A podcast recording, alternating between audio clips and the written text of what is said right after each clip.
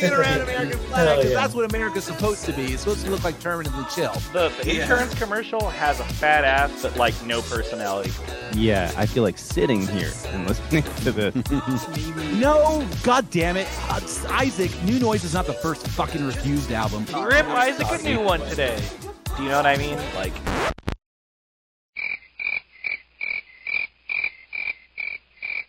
Don't touch my records.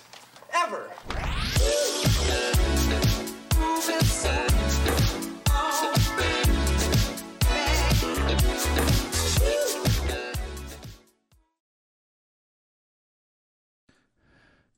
Yo, what's up? Welcome to Hot Takes, Yo. everybody. I am Young Shiro, and this is my best buddy, Skeleton Lipstick. Thank you, my best buddy, Young Shiro. Thank and welcome. warm introduction. Course. Welcome to Hot Takes, everybody. I see some regulars like Indie Advent, Lux Elite, Quiz, Luxury Noise, Strip Silence, Device Operator, Bob. See some new people, Celadon Dream Suite. Welcome. I'm so glad you're all here. Um, Hot Takes, as you know, is a bi weekly Vaporwave talk show featuring your best and favorite Vaporwave community members, whereupon we get to interview, chat, debate, argue, and geek out a little bit uh, with you, the active chat members. And then uh, you can always re-listen and rewatch live. Well, not live, but but on the replays on the VOD, YouTube, and of course podcasting services. Uh, we ask everybody that uh, is tuned in to don't be a stranger. Feel free to let those questions fly you are priority one. I told Eventual Infinity uh, that that they were priority one last night. Technically, you guys and your your questions and thoughts for Eventual Infinity are our top priority. So don't be a stranger. Uh, a reminder that all emotes show up on the stream on the screen. So if you use an emote, you can see that on the screen. Um, feel free as well if you feel so led to uh, drop a uh, uh, exclamation point donate if you want. Um, you are uh, invited. I guess the uh, the link's not working again. I'll go ahead and paste it in chat. If you feel so led, you can go ahead and donate to your favorite podcasting duo via the link right here. Uh, of course, I shouted out our generous donors. Uh, Be careful and Leo fifty dollars last oh, time man. around. Thank you so much, oh guys. Gosh, you guys. Unreal. Can't that believe your your generosity. Uh, if you, you if you can't or don't want to donate, it's okay. Yeah, We're still friends. Uh, invite a friend, tweet about us, uh, share us on social media, and keep me in the loop because uh, I'm the one managing all the audio levels. If uh, if anyone's too loud or too quiet, music. If anyone uh, you can't see anybody, please say something ASAP in chat. So, with that out of the way, we're going to start tonight off with some art and music recommendations courtesy of the goodly surgeon. Yes, yes. Okay. So, hold on a second here. Uh, uh, basically, uh, recommend. What's the one album I want to recommend is an album by uh, Late Arcane called uh, Non Canon. It's on Business Casual right now, and it is a phenomenal, phenomenal album. It really does a very interesting thing with all these vaporwave samples. There's a very fun rhythm to it that sort of almost reminds me of like some like Peter Gabriel sort of stuff. Uh, you know what? It's very hard to do some new creative stuff with um, with vaporwave sometimes with with samples, right? To do like sort of that that's rhythmic and danceable. You know what I mean? Sometimes it's hard to come up with new ways to make these things dancey. And I don't know, the rhythms that this guy puts together are phenomenal. It's one of my favorite records of the year so far, honestly. Yeah. And I'm not sure if it's getting enough attention. So I do want to draw a lot of attention to uh, late Arca- uh, Thank Arcane's, you for the link. non canon album. And uh, just check it out because it is a very fun bop. Highly recommend it.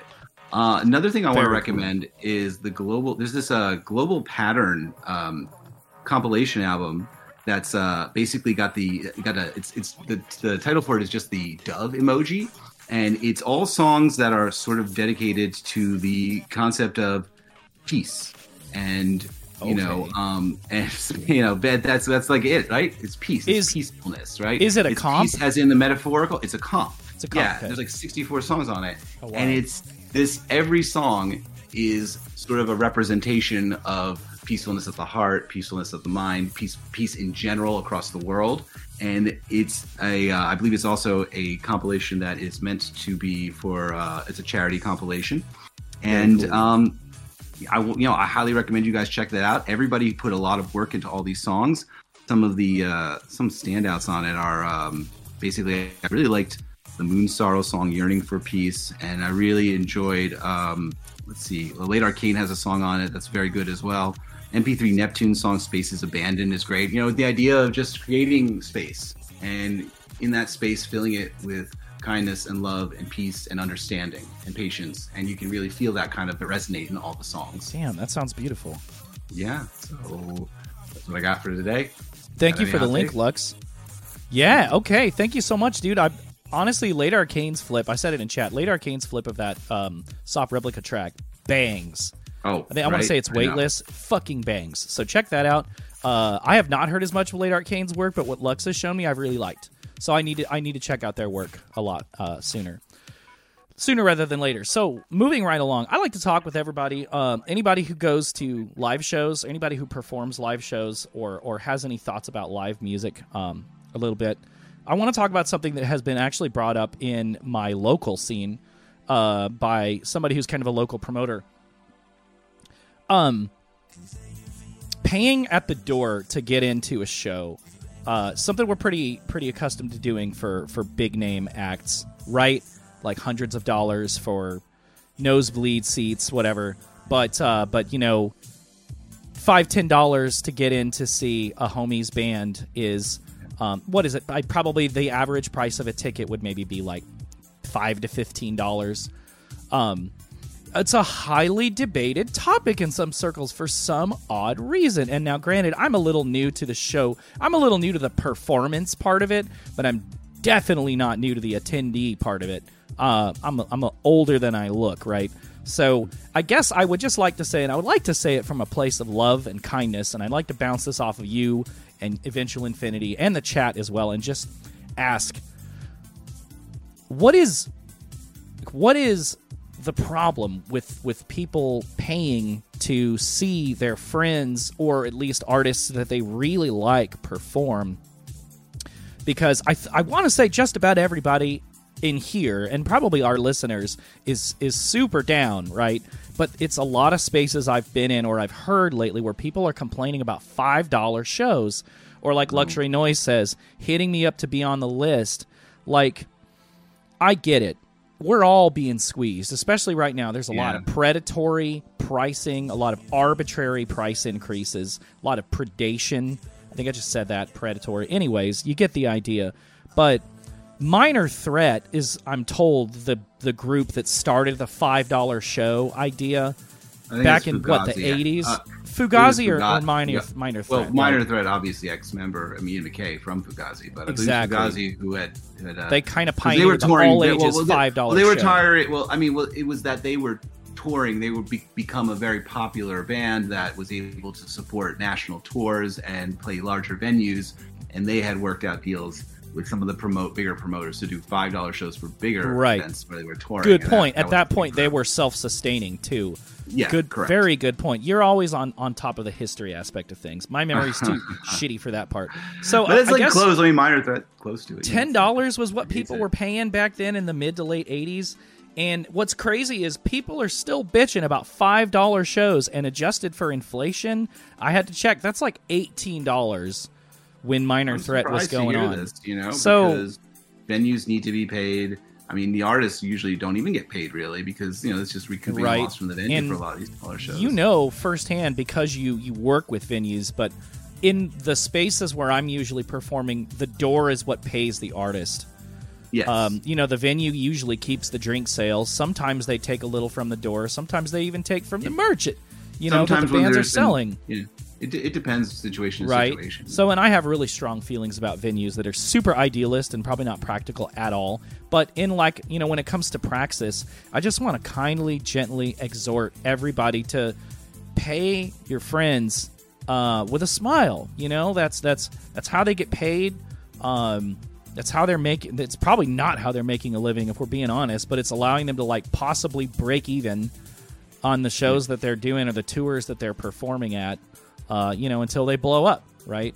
Um, yeah. we appreciate you ahead of time for gladly paying that five or ten dollars to get into a show. Um, I think that is the end of my thought. Uh, what have you got? I agree with you. I I'm just surprised to even hear this is still a thing. You know, I feel like it should be understood from people that this is This is a this is a nice thing to do to help support people, and if you don't do it, it's not going to happen anymore. It's- you know. I'm, I'm not gonna it. break Worth out the it. the Skelly language, but like you really do need to go kick some rocks if you're hoping to get in for free. Where some people are probably, yeah, man, you better go kick some rocks. If you're hoping to get in for free, where people are, are like going to be splitting a ridiculously low payout, you know. Which, hey, no shade, man. I, it's okay. Like, I don't want to complain about what I've been paid ever. I do it out of love and, and to have fun and be with my friends. But, you know, we ain't doing this to get rich, right? But we appreciate you guys helping us. That's Yeah. what it is. It's a community where we help each other, right? Right. Um, cool. I want to see what Eventual Infinity thinks about that, and I want to, of course, bring on. It's been a long time coming, right? Vaporwave and Vapor Trap, up and comer, multifaceted producer and artist, Eventual Infinity, uh, who has released recently via Pacific Plaza, and I believe has got some upcoming material they'll probably want to tell us a little bit about. Say Yes, hello to everybody. You're on camera. Hey everyone. Hey, what's Welcome up, to Hot Hey, Takes. Aiden. Thanks for coming Yeah. on, man. We're Yeah, so glad you're so here. much. Before we Thanks get so much into for having me. Yeah, man, I'm so glad it happened. Uh, it was a long time coming, Mm-hmm. and, and it's we've all been, of course, very excited. Uh, the promo's done numbers. You got a lot of friends, brother.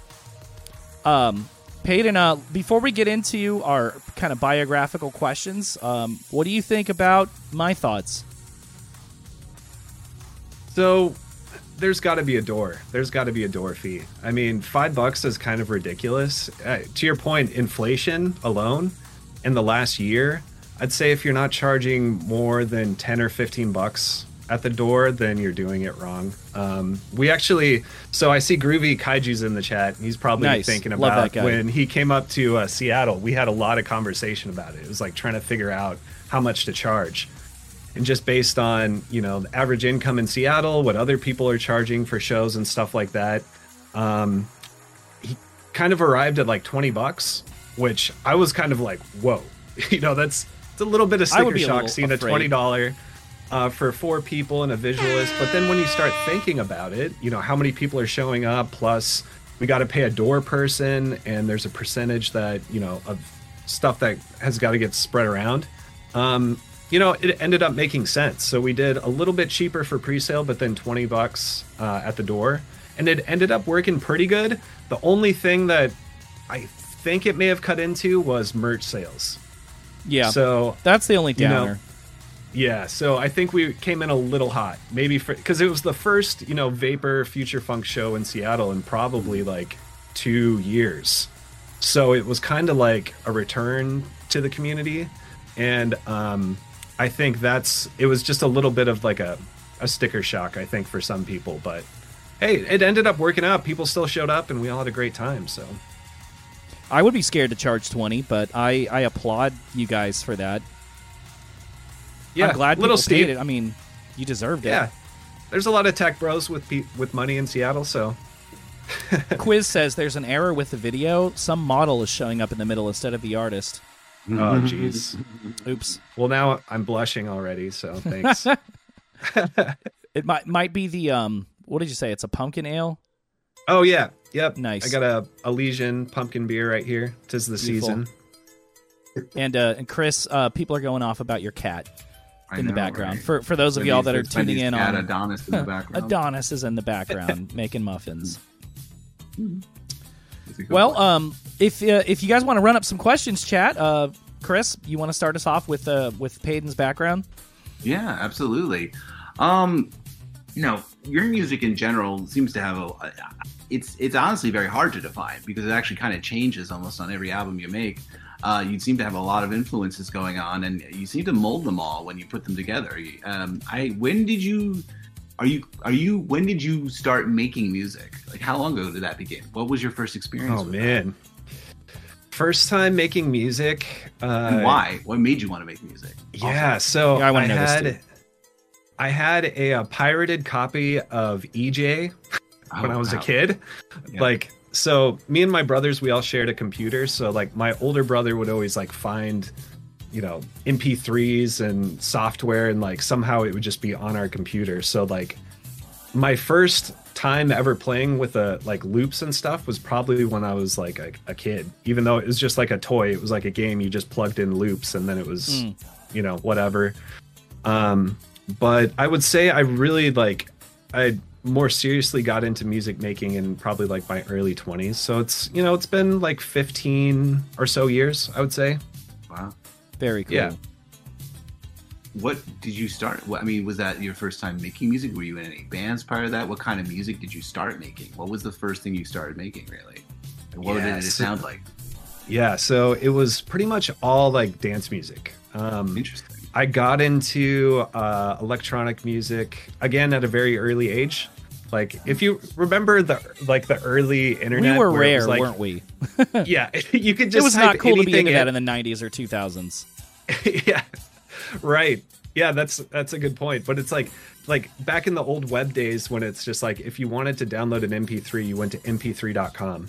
And I remember like downloading uh, a whole bunch of Prodigy and like thinking it was just like the coolest shit ever. Like I'd It was- never it's- heard any heard anything like it. But yeah. Prodigy's kind of a funny, funny band to sort of be your first sort of like window into that world because obviously Mm-hmm. everyone gets familiar with like Firestarter or Breathe, right? Right. And then Yeah. you like dig into that album. It's Fat of the Land. It's a great album. But what's really Uh-huh. funny is then you like you you start off because for the most part that's like kind of all. If you're just getting into like electronic music or whatever, that might be like all you know by them. And then you look, you're like, oh, there's albums before this, and you're like, oh, the Prodigy Yeah. experience or like music for the Jilted generation, Yeah. and you're like. What the heck is going on on these albums? Like, there's so many different Smack ideas and bitch up. sounds, and like, it's an interesting Yeah. like it shows you kind of like like all their albums kind of like demonstrate the progression of like I don't know the British music scene in like the 90s, the British dance music scene in the 90s, right? And then you're Yeah. like, whoa, like there's just so much to explore in these albums, and you're like, I had no idea that there was more beyond Breathe and Firestarter here. And it's that's a great that's I'm saying that's like a great sort of electronic uh, artist to sort of get into first, Right. You know what I mean? To inspire Yeah. you first. Interesting. and I had no idea like what what they were anything. You know, I'm like this sheltered kid living in northern Minnesota who now has access to a computer, and I'm Wow. like, oh man, all this. It's like opened my world up, and um, but like you know, in my early 20s, so at that point, like I had already experienced like the rave scene in, of Southern California. Oh yeah, and, like trance and um, stuff. Trance, you know, breakbeat. Um, uh, I You got really into like rink, I minim-. I went to you know the Orange Show, but I also went to like um you know like I you know went out to raves in like desert mountains warehouses in LA and stuff like that. Really Oh, got sick. into that.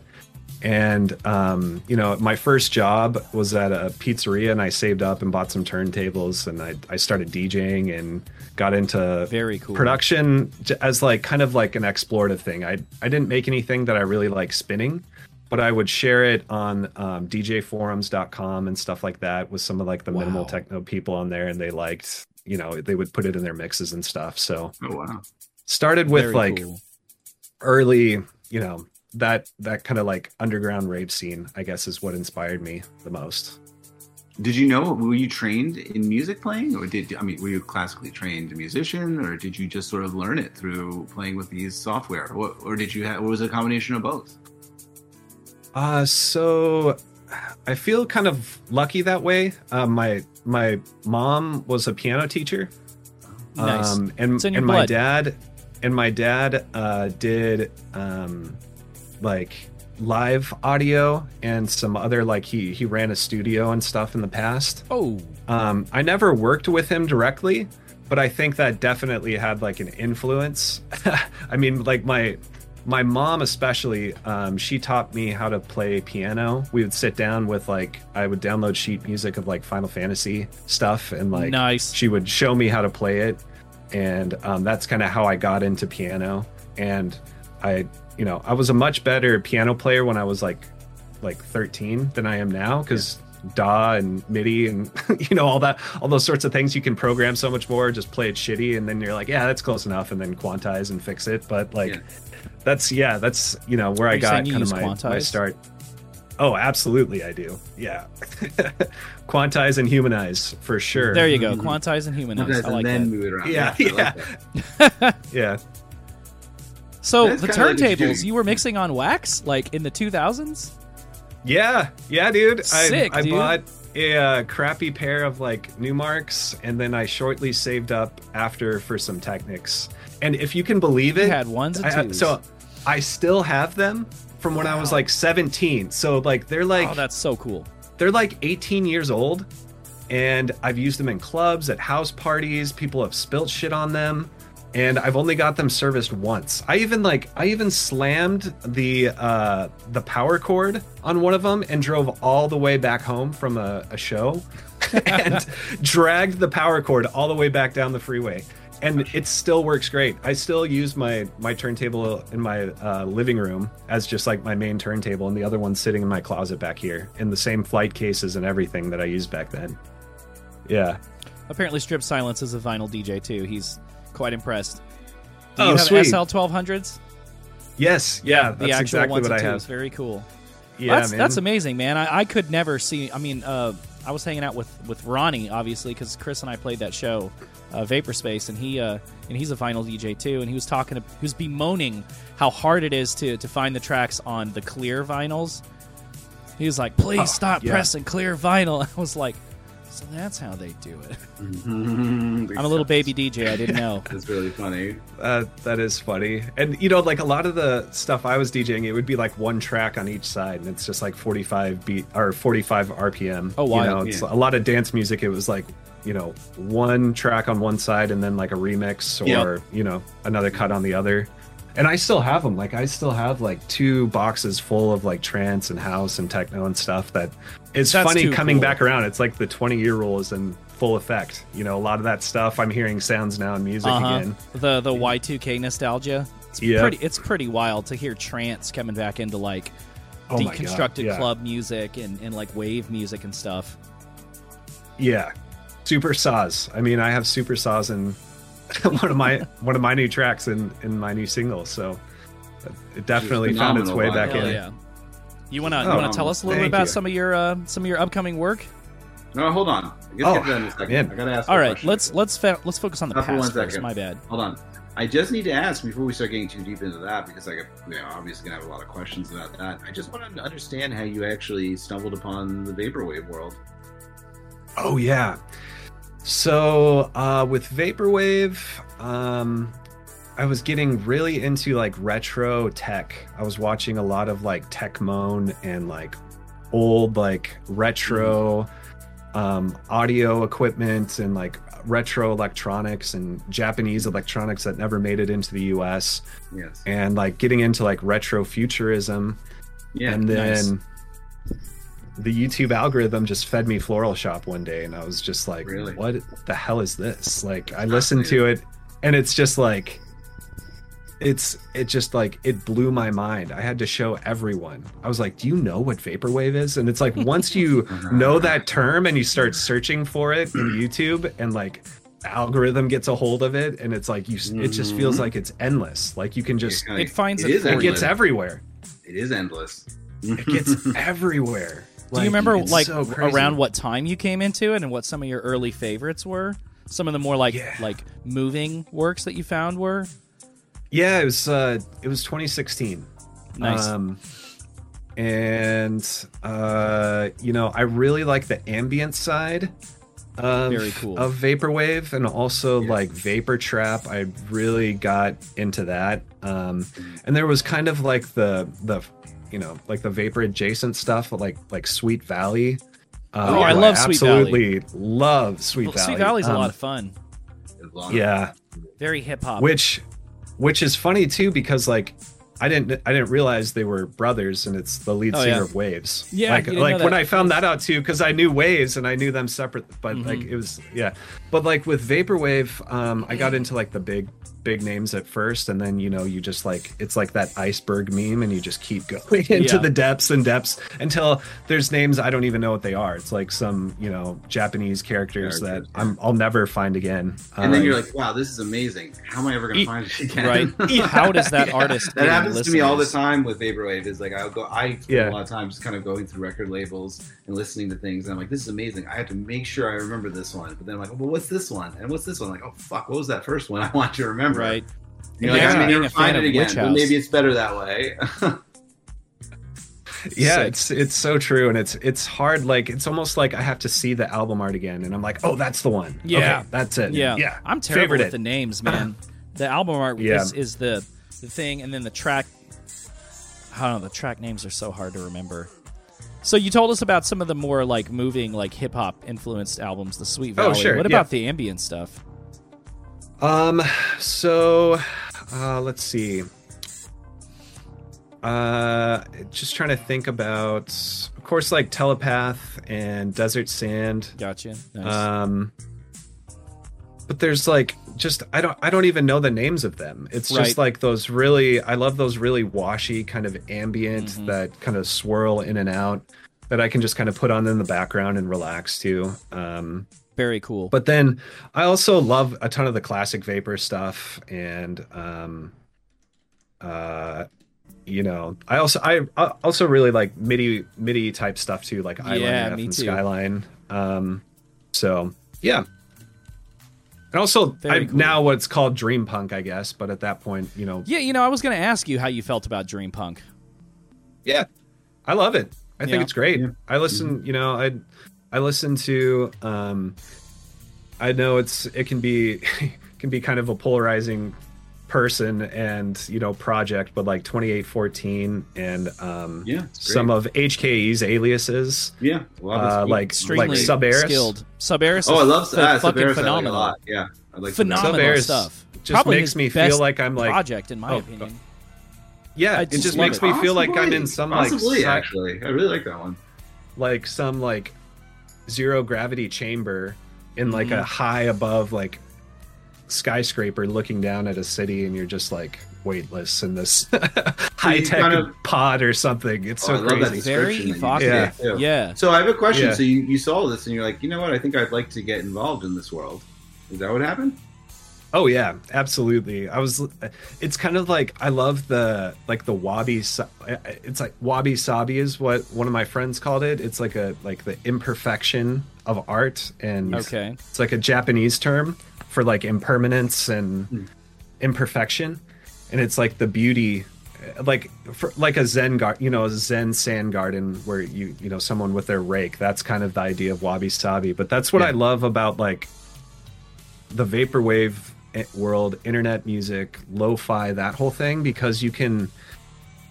It's it's almost like the imperfections make it better. People are like Chaos distorting the music. okay. Yeah, yeah. It's like it's it, it it's kind of freeing, and that's why I think it's such like a a breeding ground for new creative ideas because it's kind of like just do whatever the hell you want, and it's okay to have a like not have the perfect mix or master or you know I came from like the dance music and electronic world where it's like you know everything has to be like perfect because it's playing Right. on like club systems and stuff but then like and which the vapor vaporwave world is now a part of like the club environment with like future funk Yeah, and stuff but, is. like um but that's what it really drew me to it is like i just want to create stuff and put it out on the internet like this seems like so much fun um and that's what was inspiring for me Solid. So you uh, had mentioned you were in a band, or you made music that was outside the electronic, or did I mishear? No. I didn't Uh, hear I- that. I so I I didn't say that, but I did play in like a it was like kind of like a pop punk type emo band where I played keys. Uh, This Oh, is the wow, content that I then, too. crave. Oh boy. yeah, it was it was in college. It was it was more fun than anything. Like it wasn't Yeah, anything like course, serious or anything like that. We played some shows and uh, it's like the classic story of like one person moving away to go to college and then somebody having a kid and then, Oh, it's just yeah. like Oh yeah. yeah, that whole thing. Yeah. So. Yeah. Well, are but you, uh, I, I just I like doing solo of- stuff. Are you in possession That's of any just- of those old recordings, though? Uh, I've looked uh, on MySpace and they're still they're not up on MySpace Oh, anymore. man. I don't know where they are. Okay, we did record them for the some stuff to CD, but I'll have to I'll have to reach out to the the singer and see if he has Hell any yeah. recordings. You're Probably still in be pretty contact with hilarious. them, huh? Yeah, Uh, He's Oh, got a that's fine. 360. JK. Oh, wait, hold on. All right. Well, while we wait on the chat to uh, to um, pop the uh, the questions for uh, for Eventual Infinity, um, how would you describe your your latest album? You said dream punk. Um, can you give us a description, kind of like you gave for Sub Eris? Because I've seen that album man. artwork, and if you guys haven't, you need to look that up right now. Yeah, it's like it's it's definitely it's like a heavy sci-fi influence. I started it uh, about two years ago in October 2020, so it's been about two years in the making. Wow, Um, sick. so very like very sci-fi, uh, cyberpunk. Um, there's also like influences, of course, from dream punk, which we talked about. Ambient. There's some like footwork and drum and bass Wow, and okay. trap and Yes, you have a lot of different and influences. cinematic. And it's all woven together, so it's a continuous mix from beginning to end. Thirty-nine minutes. I love that Um, shit. Thank you for doing yeah. that. I love I it. love that you, i love you. that you're you're playing with different sounds that inspire you and kind of putting together a cohesive piece, but still very eclectic and and, and rife with a variety of uh, influence and and mixtures of different textures. That sounds really fun, and I think that's like the nice thing about the uh, audience that you know Pacific Plaza and the scene in general has curated is people who are interested in that sort of thing and like the boundary being pushed. It's fun. Yeah. That, and that's what's so great. You can it's it is like a mishmash of all these genres. And um Genre That's what I love about this community. the gods. Yeah.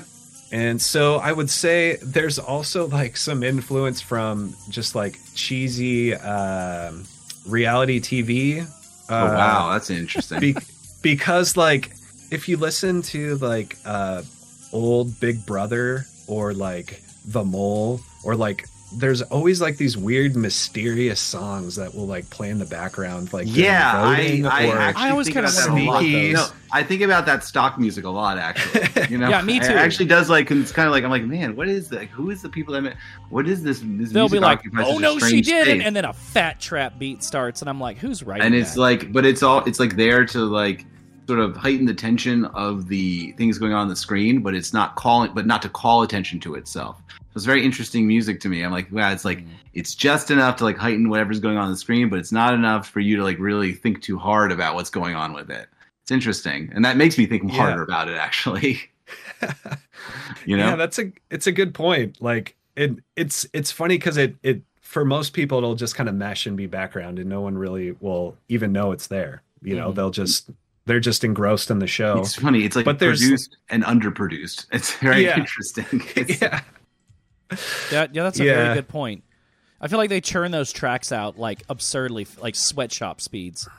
I, I don't know who makes it. It's fascinating dude. to yeah like tv like tv um soundtrack artists it, like when i i don't have any experience with it but i've like watched interviews and they have such short turnaround times it's like they Oh, might I can only have a couple days to come up with something for an episode or like an afternoon session and it's like all Hmm. right we got to get this all so they are cranking shit out like they can't even think oh about wow, it wow that is so Yeah. fascinating. I gotta watch these interviews. Somebody that needs you're to make talking some about. I'm vaporwave so flips on all that. We got some Yes. questions in chat for you, Peyton.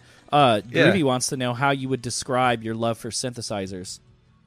Oh oh man, I am deeply and madly in love with synthesizers. I I watch. Um, I mean, if I have free time and I'm watching YouTube, it's almost always about synthesizers or music production. Like Unreal. I'm just nerding out on different sounds, textures, learning about old synths, learning about new stuff coming up, and um, it's it's one of my favorite things. Do you collect love it. synths? I have some. Uh, I have some right here. They're under these cases right here. Gotcha. Let's see if Um, I can. I I tend to cycle through gear. I don't like to acquire a whole bunch of stuff because it. Um, at most I've had like I think like six, and that felt like it was too much. Like I started to get overwhelmed by it, and it's just like, what am I even doing? So, I feel like I'm at a good sweet spot right now with just like a few, and then having mostly you know plugins and stuff like that. Um, but I love synthesizers for like when I'm coming up with an idea for a song, or I'm I'm stuck on a song and I'm trying to figure out what I can do. and I'll, I'll just turn away from my computer and then just play and you know, Nice. actually I move was some knobs ask you and if you were doing it out. like to learn techniques or practice, or just to like geek out. A little of both. Like Yeah. I I I would do a lot of like sound design tutorials and stuff like that online cuz that's what's so cool. Like I if you're starting out with music right now, you can just go on YouTube and so, type Right. like how do I make a beat? And there's Oh. like a million things and Very you can just like Oh, thanks for also, the raid, Shout out to Video Videodrome TV for Yeah. rating us. Love Thank you, buddy. Videodrome. Um, nice.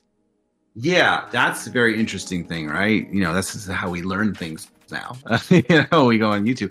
I mean, I remember like how did you learn originally? Like how did you learn to to make music originally back when you started?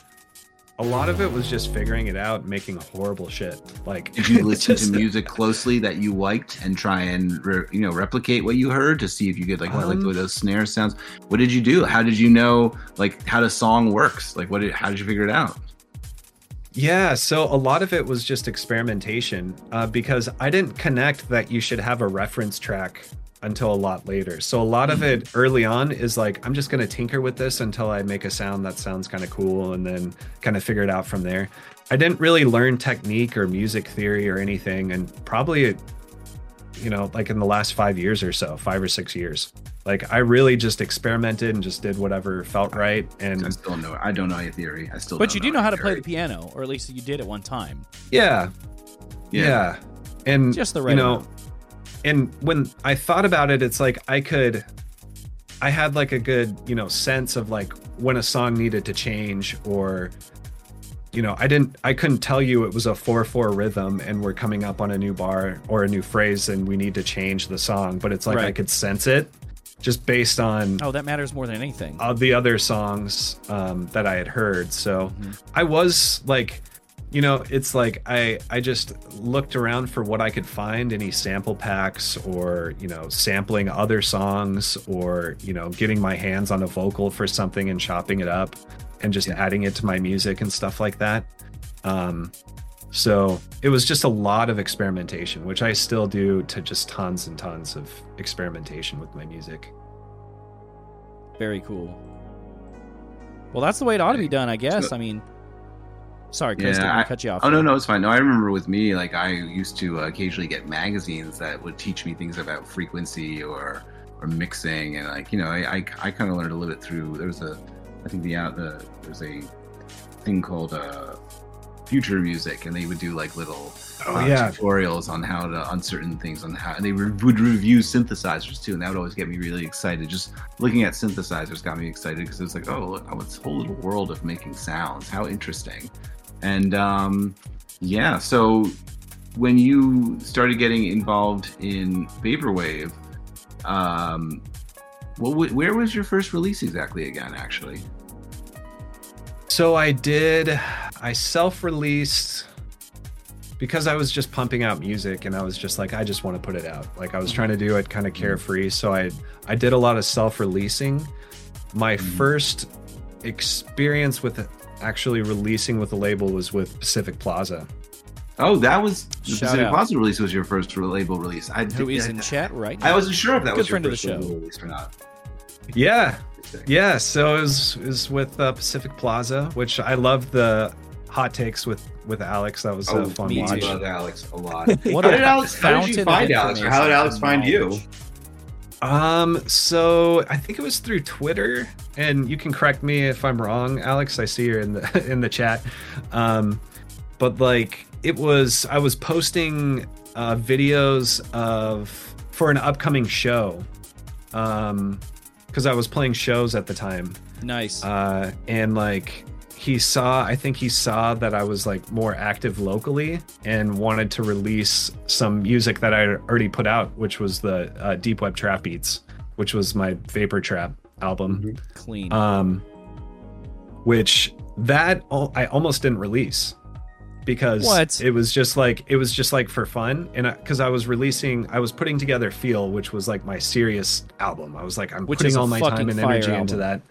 that oh thank you I love feel. Thank you. And um and I, I put it out and then it was like shortly after I re- released Deep Web Trap Beats which seemed to be more widely loved, which is hilarious because I just oh, I almost didn't release it. So It's it's, It's like just you the way never it know what's going to resonate with the audience, yeah, which is why you have to find the old pop punk bands recordings. yeah. oh my god. That's very funny. Oh Jesus. Who were you? Uh, who were you playing shows with, if I may ask? And, and was it in Southern California? This was in uh for, as far as Eventual Infinity, this would have been in 2017. So it was with Darian Shields, Oh, Um, nice. Oh, nice. Love Darian. which he uh he found my music and with because I used the Seattle tag on Bandcamp, he was like Sick. he reached out to me and he had been putting on shows for a while in Seattle.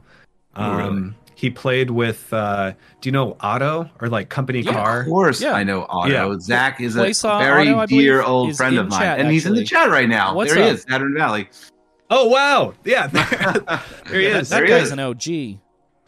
Absolutely, they- he's one of the originals, the first waiver.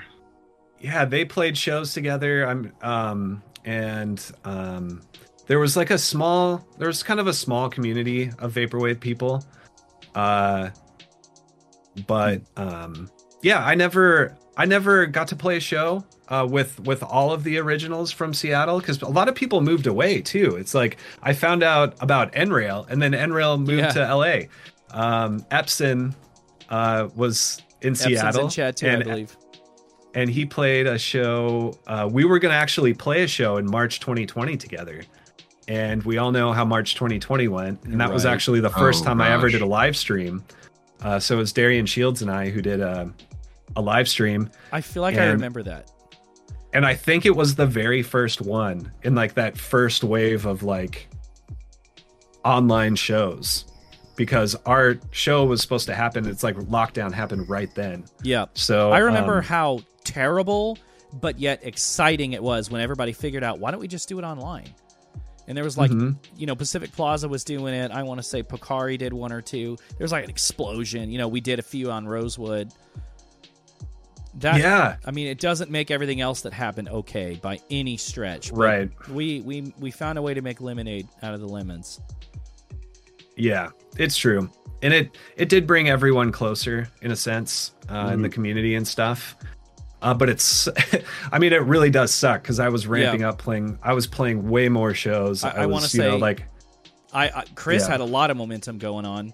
I had some momentum. yeah. You know, I almost joined a collective in Vegas, So many like different big time, things. and then coronavirus. Boo. yeah, boo. we got a backlog of questions for you from chat, man. Strip Oh, Silence yeah. wants like, to know. all right. Wow, let's. I guess let's get to some of them. Yes, we got like I got a big backlog, man. Strip Silence says, "What is the balance of importance for you in an album between music, track names, and art?"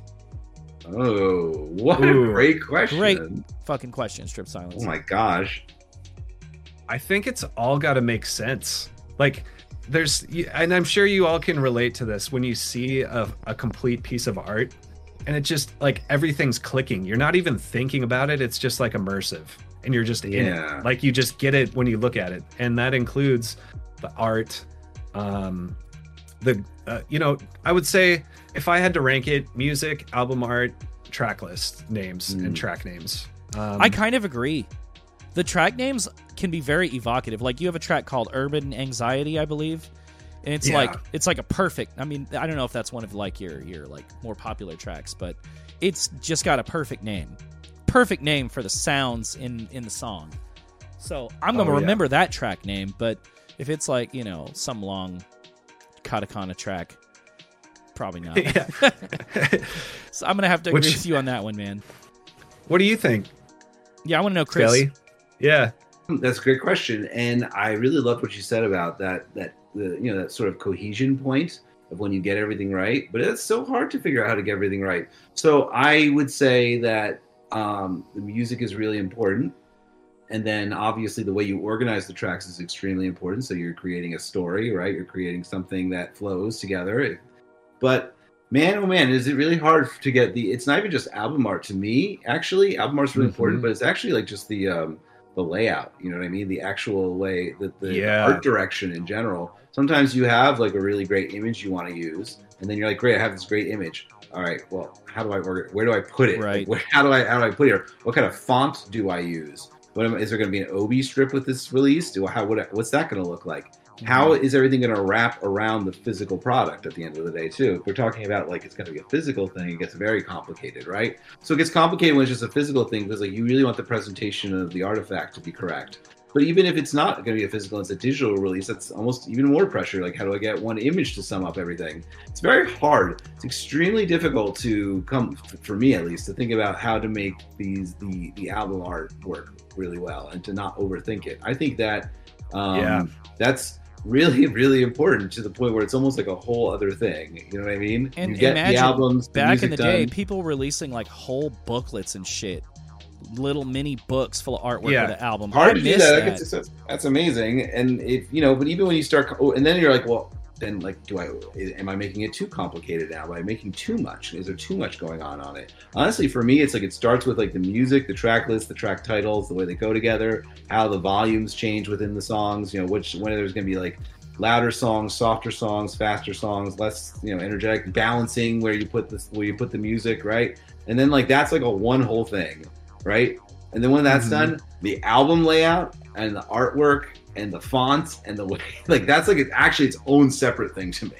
You know what I mean? So like Yeah. once the album's done, once the music portion is done, then tackling the art thing can almost be like, so it's, I mean, not almost, it is like very difficult, you know. So like for me, like I separated into two things. I say I like I have Yep. like you know the music stuff first over there, and then on, when I get to the the art stuff, it's like yeah, it's it's what I just said. It's layout, it's imagery, it's color choice, you know. So actually, I, I put them in two separate boxes. like, Do you, know ever what I get the artwork done before the song? Either one of you guys? Oh. Or like even ever start the artwork before the musical part? Not for Um, me. no. Nope. I get So images that inspire image me, and I get like visuals that inspire me. Yeah. I have like a little mood board that I'll look Okay. at. You know, I'm thinking about, but that doesn't mean that Ooh. I would love to see some of y'all's mood boards, especially Eventual Infinity, since I know you're a retro Yeah. futurist.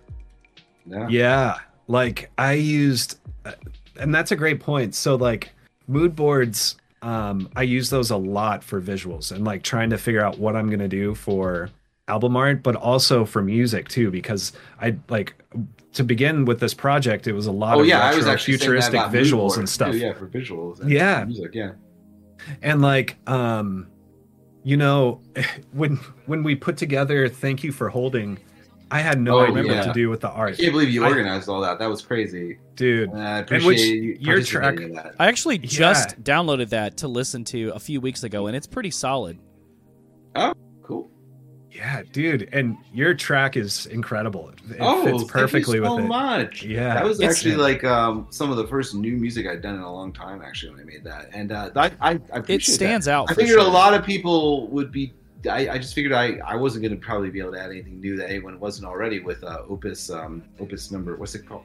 Opus yeah number yeah opus right. number one Thank you, Yep, Opus you, number one, you got yes. it yeah I, I figured uh, I figured uh, there's like a lot of people who are going to do a lot with that, and I'm like, well, I should probably Mhm. do something different because there's so many talented artists who are so synthesizer oriented that they're gonna like eyeliner and you know winter quilt. These people are gonna do amazing things with that. Donor lens. yeah That's why I was like, well, let me go in like a really weird direction with Right. it. I mean, So it really you. Stood out. that.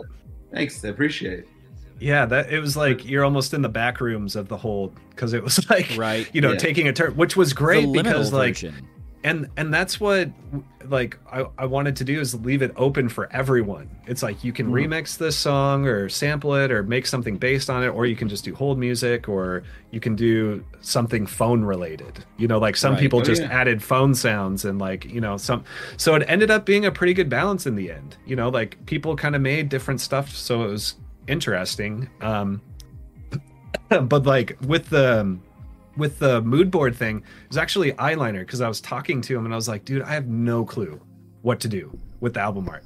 Like i have no idea.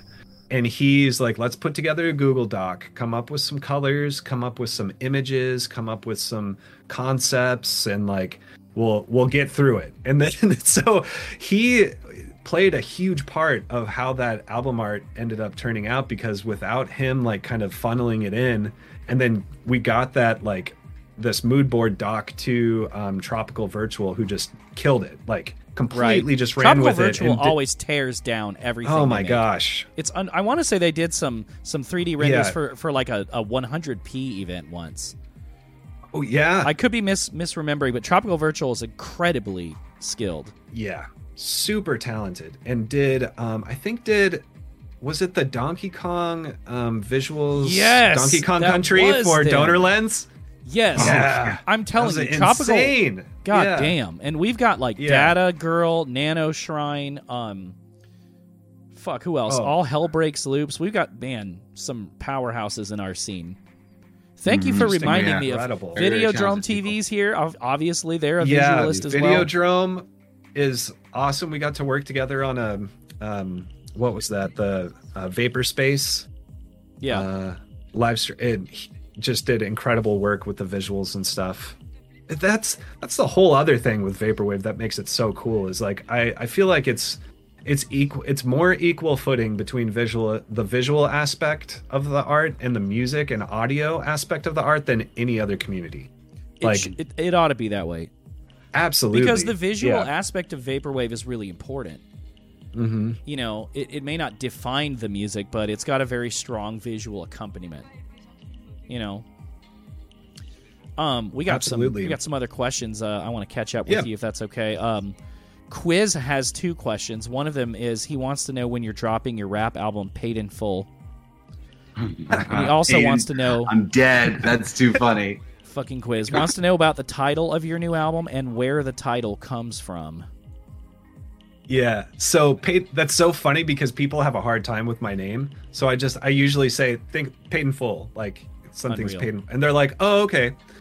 So I don't know. As far as rapping, I, I don't have bars. I'll I'll help produce a rap album, but um but like a deep cover, I would say uh I was looking up spy terms and like because it has a very sneaky, mysterious vibe Nice. and I was looking up stuff. I, I didn't want it to be too on the nose Um, because it does have a lot of like cyberpunk themes and sci-fi, and it's really easy to put a shadowy person with a hood overlooking a city and having it be named something like Right. the Mist World or you know like something. Yeah. So I was like, I was trying to like you know how can I make it because it's it's very sneaky so I started thinking about like what's sneaky, well, like agents and spies, and so I started uh, looking up terms for all these different things. And deep cover is like you know when an agent is like really like deep undercover. It's called deep cover. So I thought that kind of fit the general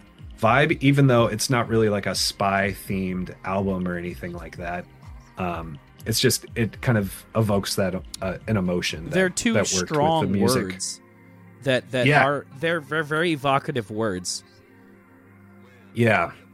Damn, Exactly. I'm so, glad, I'm so glad Quiz asked that. Um, you wanted uh, or you mentioned you didn't want. You mentioned earlier um you like to watch YouTube uh, videos about synths, and Luxury Noise wanted to know who your favorite synth nerd YouTube person is. Oh my god. You want to name Um, drop two- some favorites? Oh yeah, absolutely. Um, I love uh, I love Heinbach because he does a lot of like rare and unknown synthesizers. He's he'll be like You said he's this very so- Heinbach. Heinbach. Yeah. No, that up. yeah, he's like this. It's H A I N B A C H, and I gotcha. he um he makes like very or he he'll he'll say like. I found this Italian synthesizer that hasn't been made for 50 years. And like, he just will all of a sudden like know all this history about some weird instrument. Love his stuff. Um, I love uh, Geosynths. He's a sound designer in the UK. Thanks, who, Lux, for the um, link. She hooked us up with Heinbach's channel. Oh, sweet. Oh, damn. Yeah. Okay. Thank you. Heinbach's great. Um, and then also then there's like um uh I'm trying to think who else. Nick Batt is pretty good. He's kind of like the well-known synth reviewer. Okay. Um, but I also like uh, there's just like some unknown.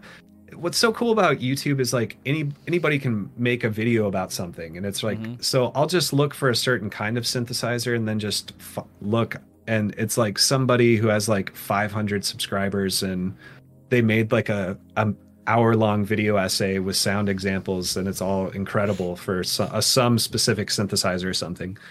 So um, but I would say probably the most interesting is Heinbach. Um, Alex Ball is also really good. He does a lot of history of synthesizers, so he'll talk about like Roland and do like Nice. a whole big video essay on like a company from you know a certain period in time to today. Um, and then he Almost also like has mini doc? incredible chops. Yeah, Yeah, that that With, like- fascinating. Yeah, with like great sound examples and fun stuff to learn, yeah, and then that- also uh, tutorials on like how to, you know, design certain sounds that were used in, you know, different different stuff. So, I really like sound designer based um, synth YouTubers because I feel like I can learn a lot. From I got them. you. Yeah, Yeah. that's not. I don't. I don't make music, unfortunately. I, it's it's too beyond my pay grade. But that would sound. That would probably be something that would appeal even to myself. Is hearing like examples of what makes that synth so unique or desirable. You know what I mean? Uh, Luxury Yeah. Noise says they're really into Florian pills and Bad Gear. Seen Oh, Bad guys? Gear's great. Bad Gear. Bad Nice. Gear's hilarious. Yeah. very cool. he yeah he has very um it's great if you are feeling like you have a short attention span because he adds a lot of like memes and shit to his videos oh, so there you go. Okay. yeah so it can it, it'll keep you entertained and it's also really um really uh insightful too so Good times. Thanks for the name drops. yeah Uh, KJ for sure. Valium wants to know what your favorite '70s electronic album is. Oh wow. oh my god whoa okay um s- that's a that's a deep cut Yeah, um 70s electronic would tangerine dream fall into that For sure they would fall. yeah, into I that. believe so. Absolutely. They, Yeah, Definitely. They have a bunch of output in the late 60s, 70s, 80s, and 90s. even yeah, the late '60s. I didn't know that. So I would maybe say Exit was my favorite album of theirs. Just really um intense. It, it's a lot of their music can get intense, but it's also very um cinematic and kind of pulls you Very in. much So I'd so. say I'd say Tangerine Dream. Beautiful. Yeah. I'm not as knowledgeable about music from that era as I would like to be, but I do know Tangerine Dream. Very evocative music. Yeah. music. Chris, you got any other good ones for Peyton before I move on to my silly questions? Silly Oh, question. um, It's about to be silly question yeah, time. I folks. do actually. Sure. I have a question for you. Um, I know you're compelled to make music. What does it do for you making music? What Hmm. does that? Does it satisfy something inside you? And what is that? Like, why are you compelled to make music? Dude, that is the question. I mean, I ask myself that a lot. Yeah, I- It's a lot of work. You know, That's a hard ass you I question. mean? it's It- it's it's, it's a, a whole hard other language. And because it's a moving target i felt like what i've wanted to get out of music has Mhm. changed over time Hmm. but i think the most liberating thing for me in the past couple years that i've really realized is that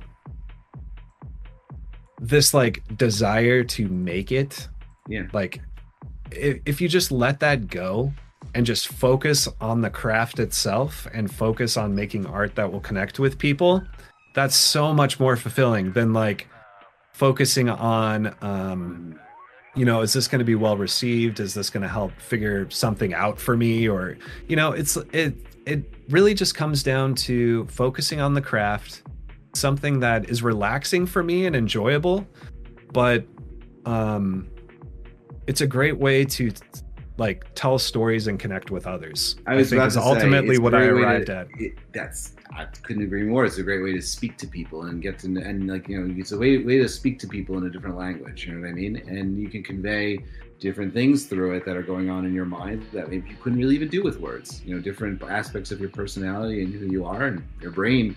You know what I mean? In a way that is not possible even through just conversation. You know what I mean? And then so when you're Yeah. thinking about the audience, it's like you're having a conversation with somebody. Absolutely. And that's what's incredible about like synthesizers too. And I know Yeah. we've talked about synths a little bit. I know you you love the uh, D50, right? Isn't that your or is it the You're right. No, no, no. That's right. Roland That's. D50? I love- Yeah. the D50 is my favorite. Aw. That's right. hmm dude, so synthesizers so I heard someone say like synthesizers are for those in-between emotions Aha. How because you can you can find these sounds that will make you feel a certain way and it's like that is like that's an electronic signal making mm-hmm. the speaker wiggle and it's like it's moving my Making you my, feel my soul on. it's like i'm feeling it digital It's like- sex saying it's all like moving the pressure in the air, controlling the air pressure to create these. things. Yeah.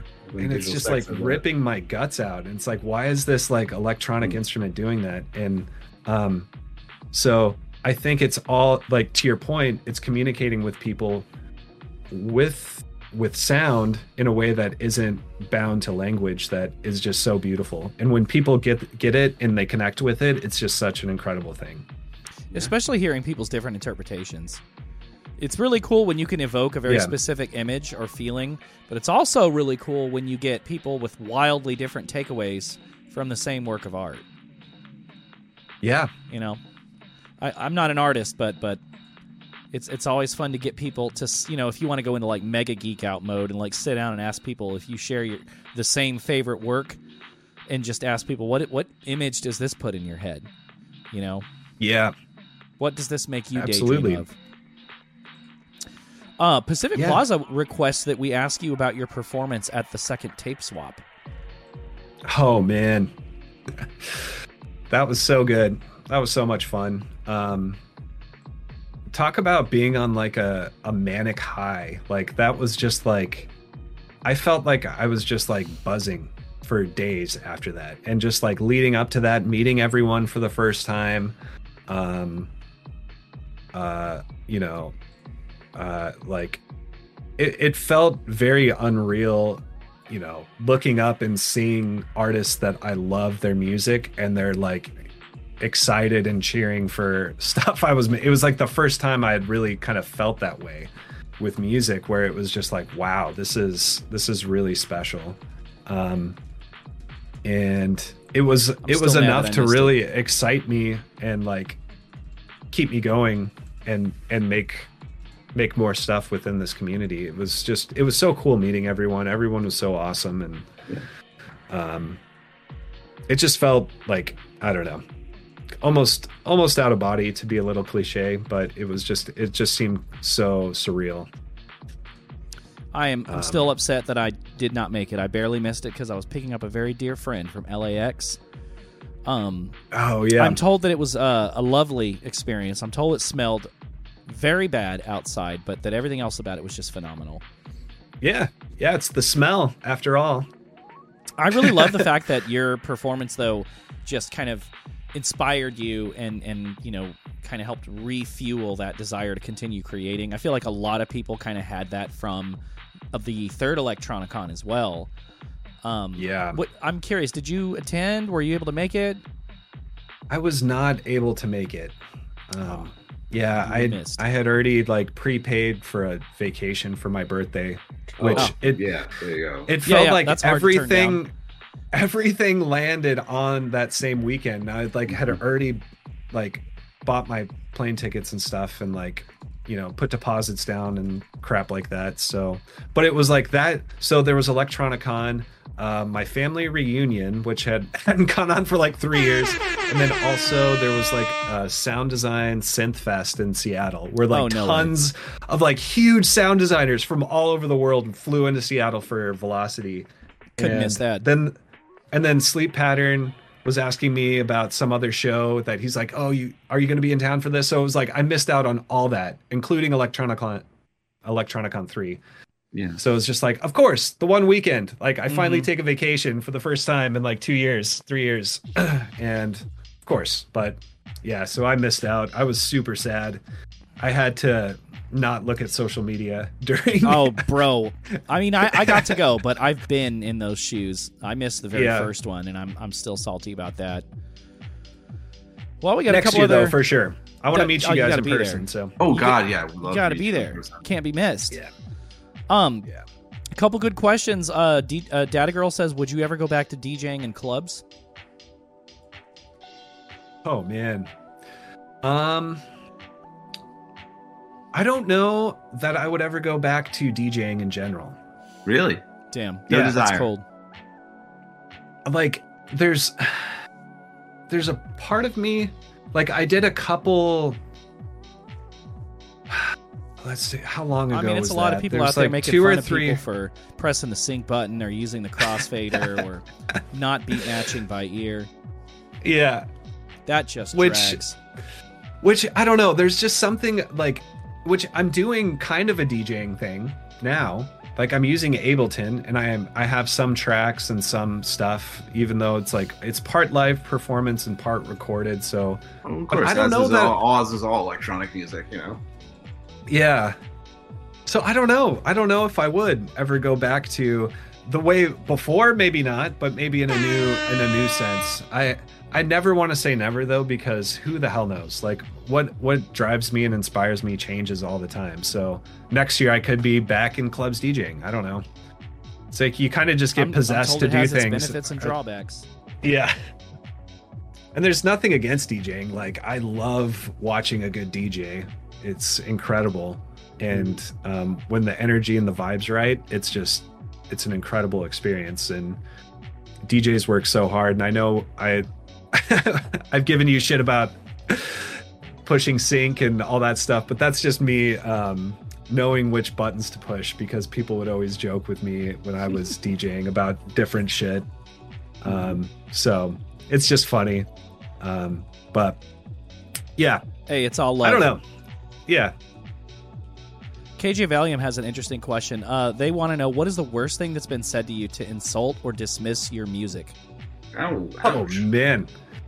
Um There's been so many. I mean, so at one Oh, at yeah. one point That's I disappointing that to hear. feeling. We all I know mean, that I've- feeling as an artist. right? Yeah. Yeah.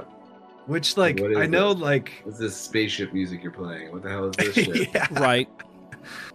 especially because it was like during the times like before you know like uh like especially with electronic music when i moved because i moved from southern california up to the northwest and i lived in like rural eastern washington at one point and Oh, interesting. when i was yeah. when i was djing at bars and stuff it was just so funny watching people's reactions or people coming up to the booth and you know they're like what the hell or what is this like what are you doing you got to play some or- Daft Punk.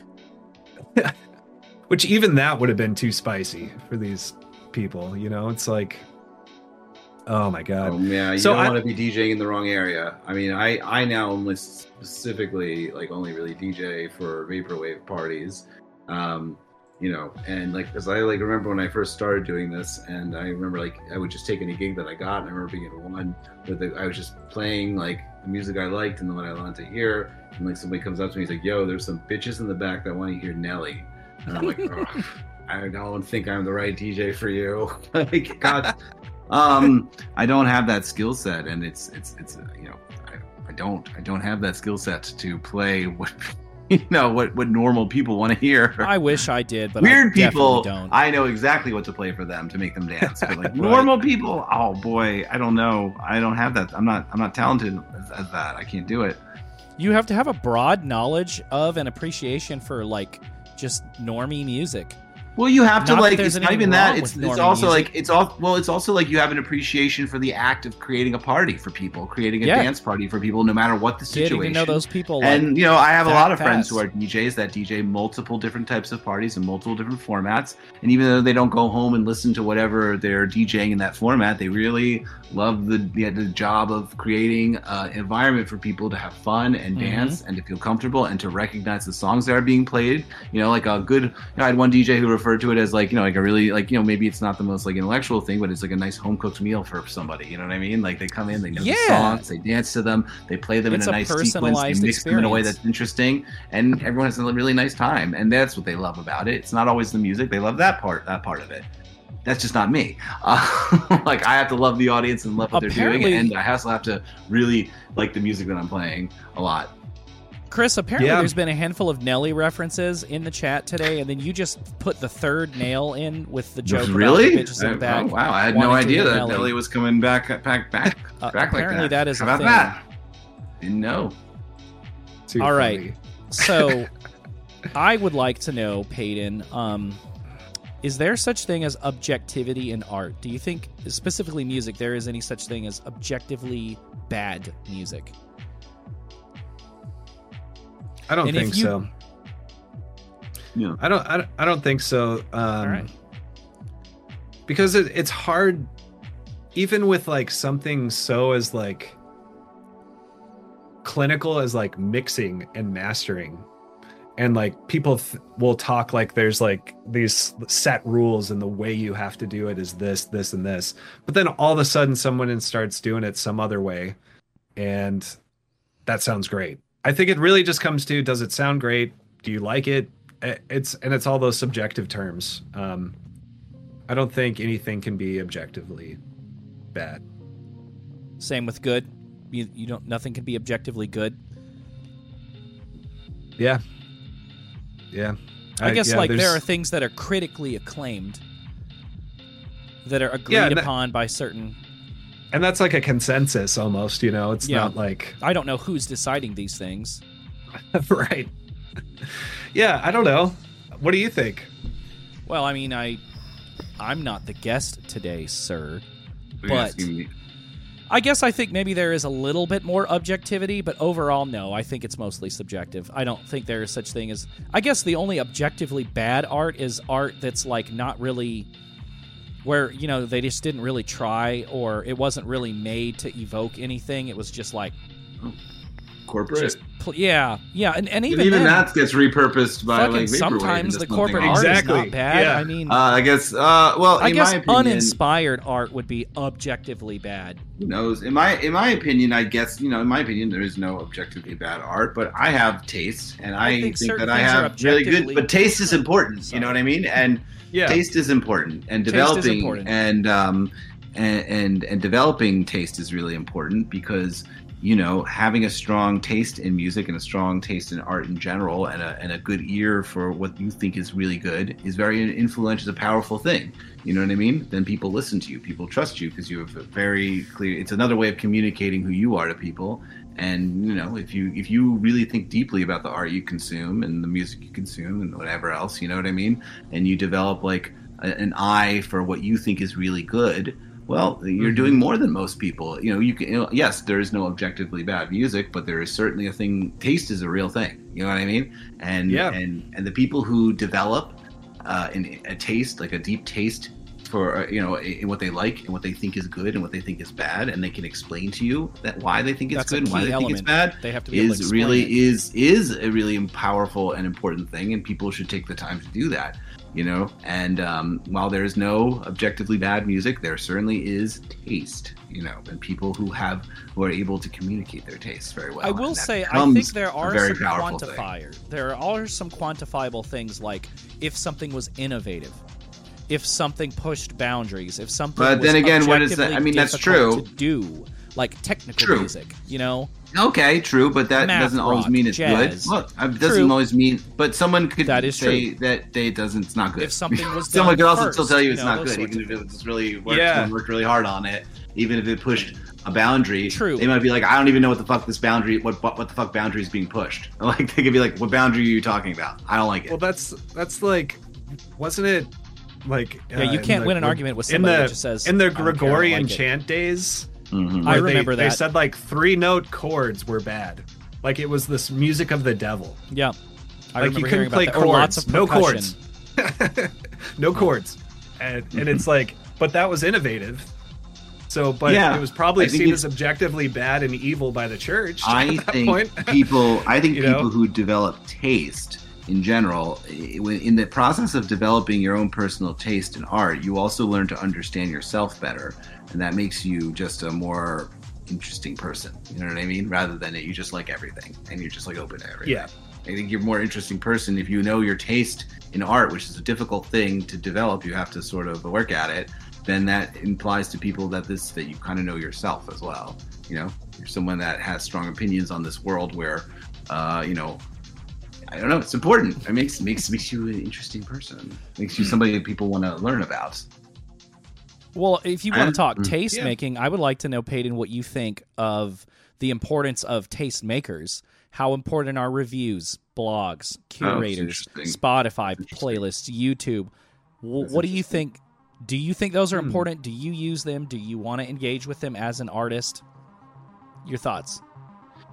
Yeah, and it, I mean this. So I think they're absolutely important. Um, and I guess it depends on what you're trying to do with your music. If you're not trying to get it out to as many ears as possible, then, um, or if you're for example, like if you don't, I, I notice with some reviewers, it's hard to get really good critical feedback, and that is one thing that I would say is kind of difficult in the vaporwave community because everyone is so supportive. Do I smell a hot and everyone is like, "Let's go forward. Let's you know, let's let's that's great. Let's you know, let's keep pushing it. Let's keep going." Which makes for a great experimental breeding ground of new styles and new things, and that's why so much new stuff is coming out of this community.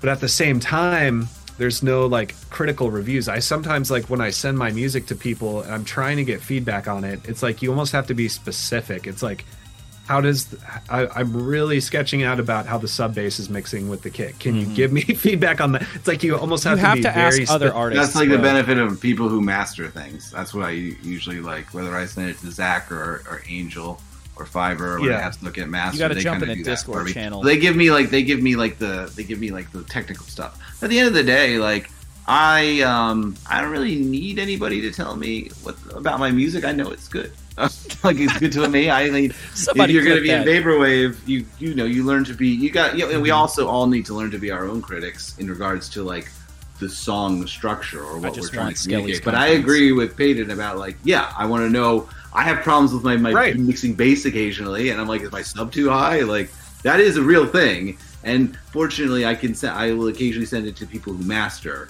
and they're really good at telling me that sort of thing. But you're right. Like the average person is is going to be very supportive and kind about it.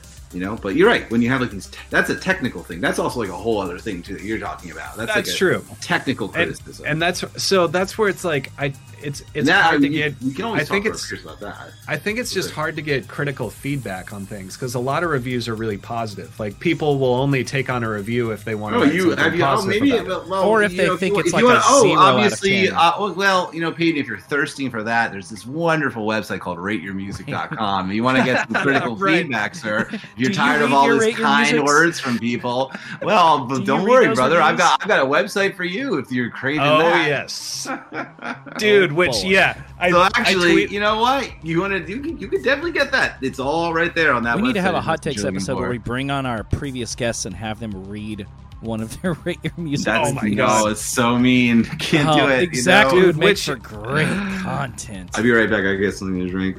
yeah.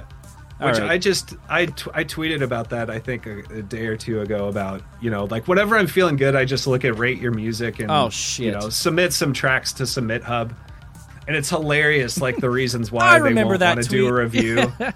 it's just like you know one one person uh, said this is a weird song Seriously, you can't like- get any and it just helpful doesn't- criticism. right it's like i want some actual like critical like i but i also the danger of that is i don't want it to be like pitchfork where it's like The most pretentious too- thing you've ever read. yeah exactly like almost the Somebody knows the of that. entire history of the hi hat roll. yeah Yeah. so Well, I, Yep. I mean, for your own mental health, you seem like you can take a beating, but for your own mental health, it sounds like you should keep a wide berth. Maybe only every once in a while as a treat. yeah yeah just just take a beating look at rate your music All right, chat, you got to help me out, but I've got lots of good ones for you. Um, until somebody has something better, I want to know, as a former DJ, or even if you were DJing right now, are you the kind of guy that would give a track ID if you were asked? a track id so like something i'm keeping secret like if somebody mine. wanted to know what that song was, would you tell them? oh absolutely yeah if i could like if i wasn't under some agreement or Right. you know some i would absolutely Oh shit, is that a thing? I have no idea. Maybe I hope you not. know it's You know, I, I want to Yeah. just I, I want to just take a moment to see how you feel about this, since you know Chris Chris dropped off cam for just a minute, but in Rail had a really great take that I thought about using, as as you might remember from the from the intro, the pre-show. Um, how do you feel about like the opening DJs having to play quieter music?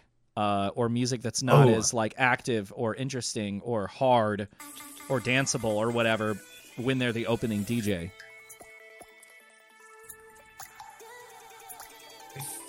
I think you got to go into it understanding what your role is, and if like That's fair. if you're opening for like a headliner, like people are coming to watch this headliner and you're like like you're you're opening for them and your name is like an additional guest so and so you don't want to go in and like completely it would be You're I- right, that would be know, like, quite gauche. way over over the top overdoing everything and like you know um being some you know like playing all their songs and shit like you know completely just stepping on their toes Strip you don't wanna Silence just that. said playing singles from the headliner. Yeah, that's definitely gauche. yeah yeah so it's like you don't want to overshadow them if people are coming to see this other person but there's there but at the same time you should be able to throw down and like be exciting Just- um, just be be able to play exciting and appropriate. play. And that may come down to the promoter. It's like why did the promoter book some you know heavy dubstep producer to open for a vibey you know like tech house dj you know that might be the problem is the promoter didn't like you know correctly do it which you know traditionally in electronic music shows and stuff you would kind of ease into the night you know it's like Yeah. everyone's showing up you're all chatting everyone's kind of getting the lay You of the start land with the figuring vaporwave. yeah um so i think it depends on the flow of the night and you know what's you know what's agreed upon the context so Fair. i don't know what do you think No, that's a very professional answer. Um, I think uh, I think you're absolutely correct. Um, I, I do think it's kind of a shame when people are told to like tone down or don't go too hard or we're literally going to physically turn your your volume level down. Like yeah that's kind of shitty, but I Yeah. see I see why it's important and why it works. Warming up the room, as Strip Silence says, is very important. There's no shame in it. Thank you, Strip Silence. Quiz with another banger of a question. Can you discuss what it was like working with Fake Fever and how that came about? Also, is Fake Fever vaporwave? two great questions so first i would say uh in working with him i remember finding his music on twitter he would post these little clips of him like working on stuff and i would just retweet it all the time. It's like a second i would see him post a video i'm like yep this is awesome. I'm retweeting this because it was just really cool uh to see um his approach to music and and all that stuff. Great guy. Uh, such yeah such a and just an awesome person. And um we worked together uh, a little bit you know we tried to collab on um What, who are we talking about at the moment? I'm sorry. just Fake jumped in. Fever. fake fever Oh, love Fake Fever. What a, what a wonderful true. gentleman. Very talented. yeah So so had some excellent collabs with him. yeah thank you thank you um Very so it was i i sent him uh mornings in hawaii that song uh, it was just an instrumental at that time and i asked him if he just wanted to add some sounds to it he said you know what i hear some vocals Uh-huh. So- he's like it sounds like a complete song. Can i just add some vocals? And i was like oh sure. So it was completely just Oh, wow. organic like and he laid down Very some cool. vocals and i was just like yep this is perfect. And he, he was so like nonchalant about it too. He's like you don't have to use any of these takes if you don't want to or you know whatever you decide to do i'm, I'm cool with. And i was like are you kidding me? This is incredible. Um so we knew we wanted to work together again. I added some sounds to uh, one of his tracks on his um his first lp and I do want to shout out his next LP is insane. He's like putting the, he's been posting about doing the final touches on it, Yeah. and Oh, I, I, can't um, hear it. I'm sure he's so creative. He's it so creative. is it, like he has been spending some time on his songwriting and production, and it's just incredible. Like it's going to be so good. Um, so so like working with him um i take more of a sound designer approach and Gotcha. like i get into the technical nitty gritty a little bit more i love the nerdy stuff and i tend to think about writing from a sound design perspective where he has a really great pop sensibility about him where he understands how uh, to structure a song that people will enjoy and that makes sense so a lot of. That's our a killer like, duo.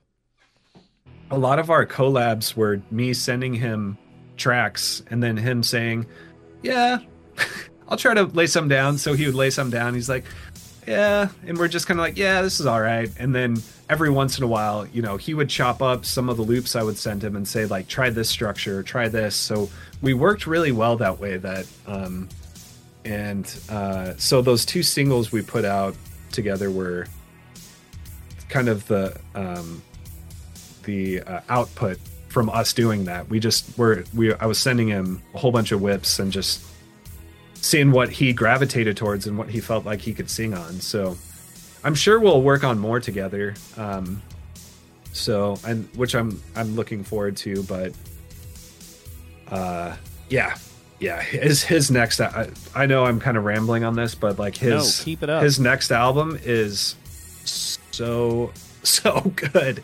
It's like Wow. it it spans a lot of different styles. He really he really pushed himself, I think, on this one to make it um, a more complete pop record, even more than last time. And as far as him being vaporwave, I don't. I, No. If we're gonna if we're gonna go down that road, I don't really know.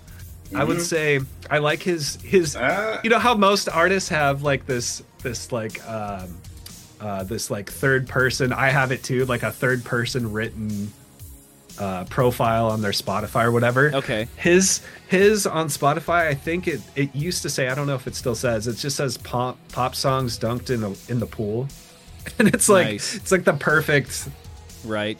the perfect descriptor for it. It's just like it's very poppy. It's like synth pop, chill wave. Um, but he he like um, me uh, and also I would say Donor Lens to a certain extent are sneaky samplers. i don't think people would believe how much sampling and shit I hide in my music. And same goes for Fake Fever. He's constantly like sam- sampling and doing stuff. But then we're getting into the conversation of what is vaporwave. My I- my my my, ans- my answer is he's here. He's in the scene. Mm. right? Yeah. Right. he's it's here. an He does experimental music. electronic He's here. music scene. He's- Come on. He fits. He fits in with us. He plays with us. He's around us. There you go. He's here. Is he Mm, classic I don't- vapor? No, but I don't know, man. He's here. I, He's I'm, here. I'm glad he's here. Yeah. that's a that's the a really people good answer. who are here and maybe shouldn't be here usually just don't last that long. You know what I mean? Mm, they don't last that long, and maybe they aren't making what you would call vaporwave in the most uh, obvious sense. But they're here and they're vibing and they're part of this group and this movement, and they keep Mm. doing events and production with us. And uh, they don't wash out, or they don't feel like this isn't what they want. This isn't the world they want to be in. You know what I mean? And a lot of people do. A lot of people come in here from different scenes that aren't making anything that we would necessarily think could fit possibly into this little world. And uh, they either stay here or they wash out. And that's how I figure who's, who's supposed to and not supposed to be here. You just let the let the let Yeah. the world sort it out. The world sorts it out usually. This little I That's a good mean- answer. thing. That and you're like so I know you've been around since the beginning, which Yes, I sir. I There wasn't yeah, a name so- for it back then. Right. So you've seen so many people come in and out. So many And- people. hmm Oh man. That's just that that part of it's crazy. I haven't actually heard that answer before. Or I haven't Mhm. really thought of it that way. It's like you know, we're we get so caught up in almost like the objectivity of what a genre is that it's like it's it's really the community is what it's about. Be But- the most vaporwave producer in the whole world. Let's see how long you're here for. Uh, I mean, it Yeah. can be helpful in describing certain sound palettes, sure, but are we yeah. using it to be like, totally. no, he's not vaporwave, get out? Then it's just like, Yeah. who cares, man? Come on. I think about it. I think about what that what it means all the time. I uh, I'm letting other people talk about it these days. I talk, talked about it a lot. I've considered it from multiple different angles. Um, Yeah. and, and I, I've been a very strict traditionalist about it. I've been a very open person about it. Mm. I'm interested Yeah. to see what other people Yeah. have to say these days. yeah, yeah. That's a I good mean- way to be. I, I don't think that there's an interest in excluding or gatekeeping personally, but I guess I could I see think there's anything wrong. be like, Listen, I don't think but there's anything no wrong with doing samples, either. you know. I, I don't think there's anything wrong with people doing either side of that argument. I think there's nothing wrong with people saying that it's a it's a movement. It's like it's like a whole like it's a scene. It's it's a vibe. It's a way of life. You know, it's a lifestyle music. And then I also don't see anything wrong with the people who insist that it should be a certain way, and that's what it is, and Yeah. that makes sense to me too. So go ahead, keep, people keep talking. It's interesting. It's interesting. Vaporwave Yeah. is interesting. This is it's interesting. I like idea. I like ideas. I like ideas. I like them bouncing around off each other. People challenging each other. It amuses me. It's interesting. Peyton, why don't you tell us your favorite A24 film? Oh yeah, that's funny. I don't do that. Don't fall Oh that my trap. God. I made a rant Dude. on What, you don't like A24? No, no, shut up. I made a rant on Instagram, and I like A24 films. I love A24 Proceed. films. It's phenomenal films they put out. But there's some people who just think that independent cinema begins and ends with A24, and it just they Mm. curate their whole taste and personality. See, that's the opposite of taste. You know, I was talking about like curating, you know, you know, jet, just finding, you know, developing taste, cultivating a taste. The opposite of that is just like taking that and making it be your taste. You know, you can like A24 films, but you really should try and look around and see what else fits your your world perspective and fits your aesthetic sensibilities. So I, I got annoyed with people who just. Uh, I'm done talking about this after this next sentence. who, who just, uh, you know, just take that and let it become their personality and their taste. So like. I What don't is like an A24 movie? Like It's what? just like the production company, you know. or, or what? Like what is the? What's are some Midsommar, The examples? Lighthouse. Okay, These are all good movies. These are all great movies. Which I I haven't seen any of those. I Shit, don't wait, know. aren't the Safdie brothers films on A24? I believe they are as well. Time. This Yeah. really great production Hereditary. distribution, really great distribution company. Yeah. Um, but let's not think that it's the only one. And there's some that are really. Yeah. It's good to look into and to dig for things that are harder to find. You know what I mean? Obviously, like you know, yeah, they have a lot of stuff like Red Rocket, The Green Knight. You know, I think Zola. Damn, was was really hoping that Zola. It's like a really like it's the thing is like you can just take A24 films and it'll cover like a lot of ground and a lot of different like ideas and some phenomenal directors, but you shouldn't just you should also keep looking for harder things too. I don't know. That's it. That's all I have to say about that. Which- okay, a real question from Quiz. What was it like working with Be Careful? And do you have a favorite collab? Be careful Let's is the very best person. Agreed. He- Be careful is like one of the best wonderfully inspiring collab- human being. True. I've Right. been I was honored to to remix one of his tracks recently. Great all around person. Mm. and just such a natural collaborator. I loved your uh, discussion with with Be Careful. Wasn't um, it great? And hot takes. I loved his whole It's- like perspective on everything.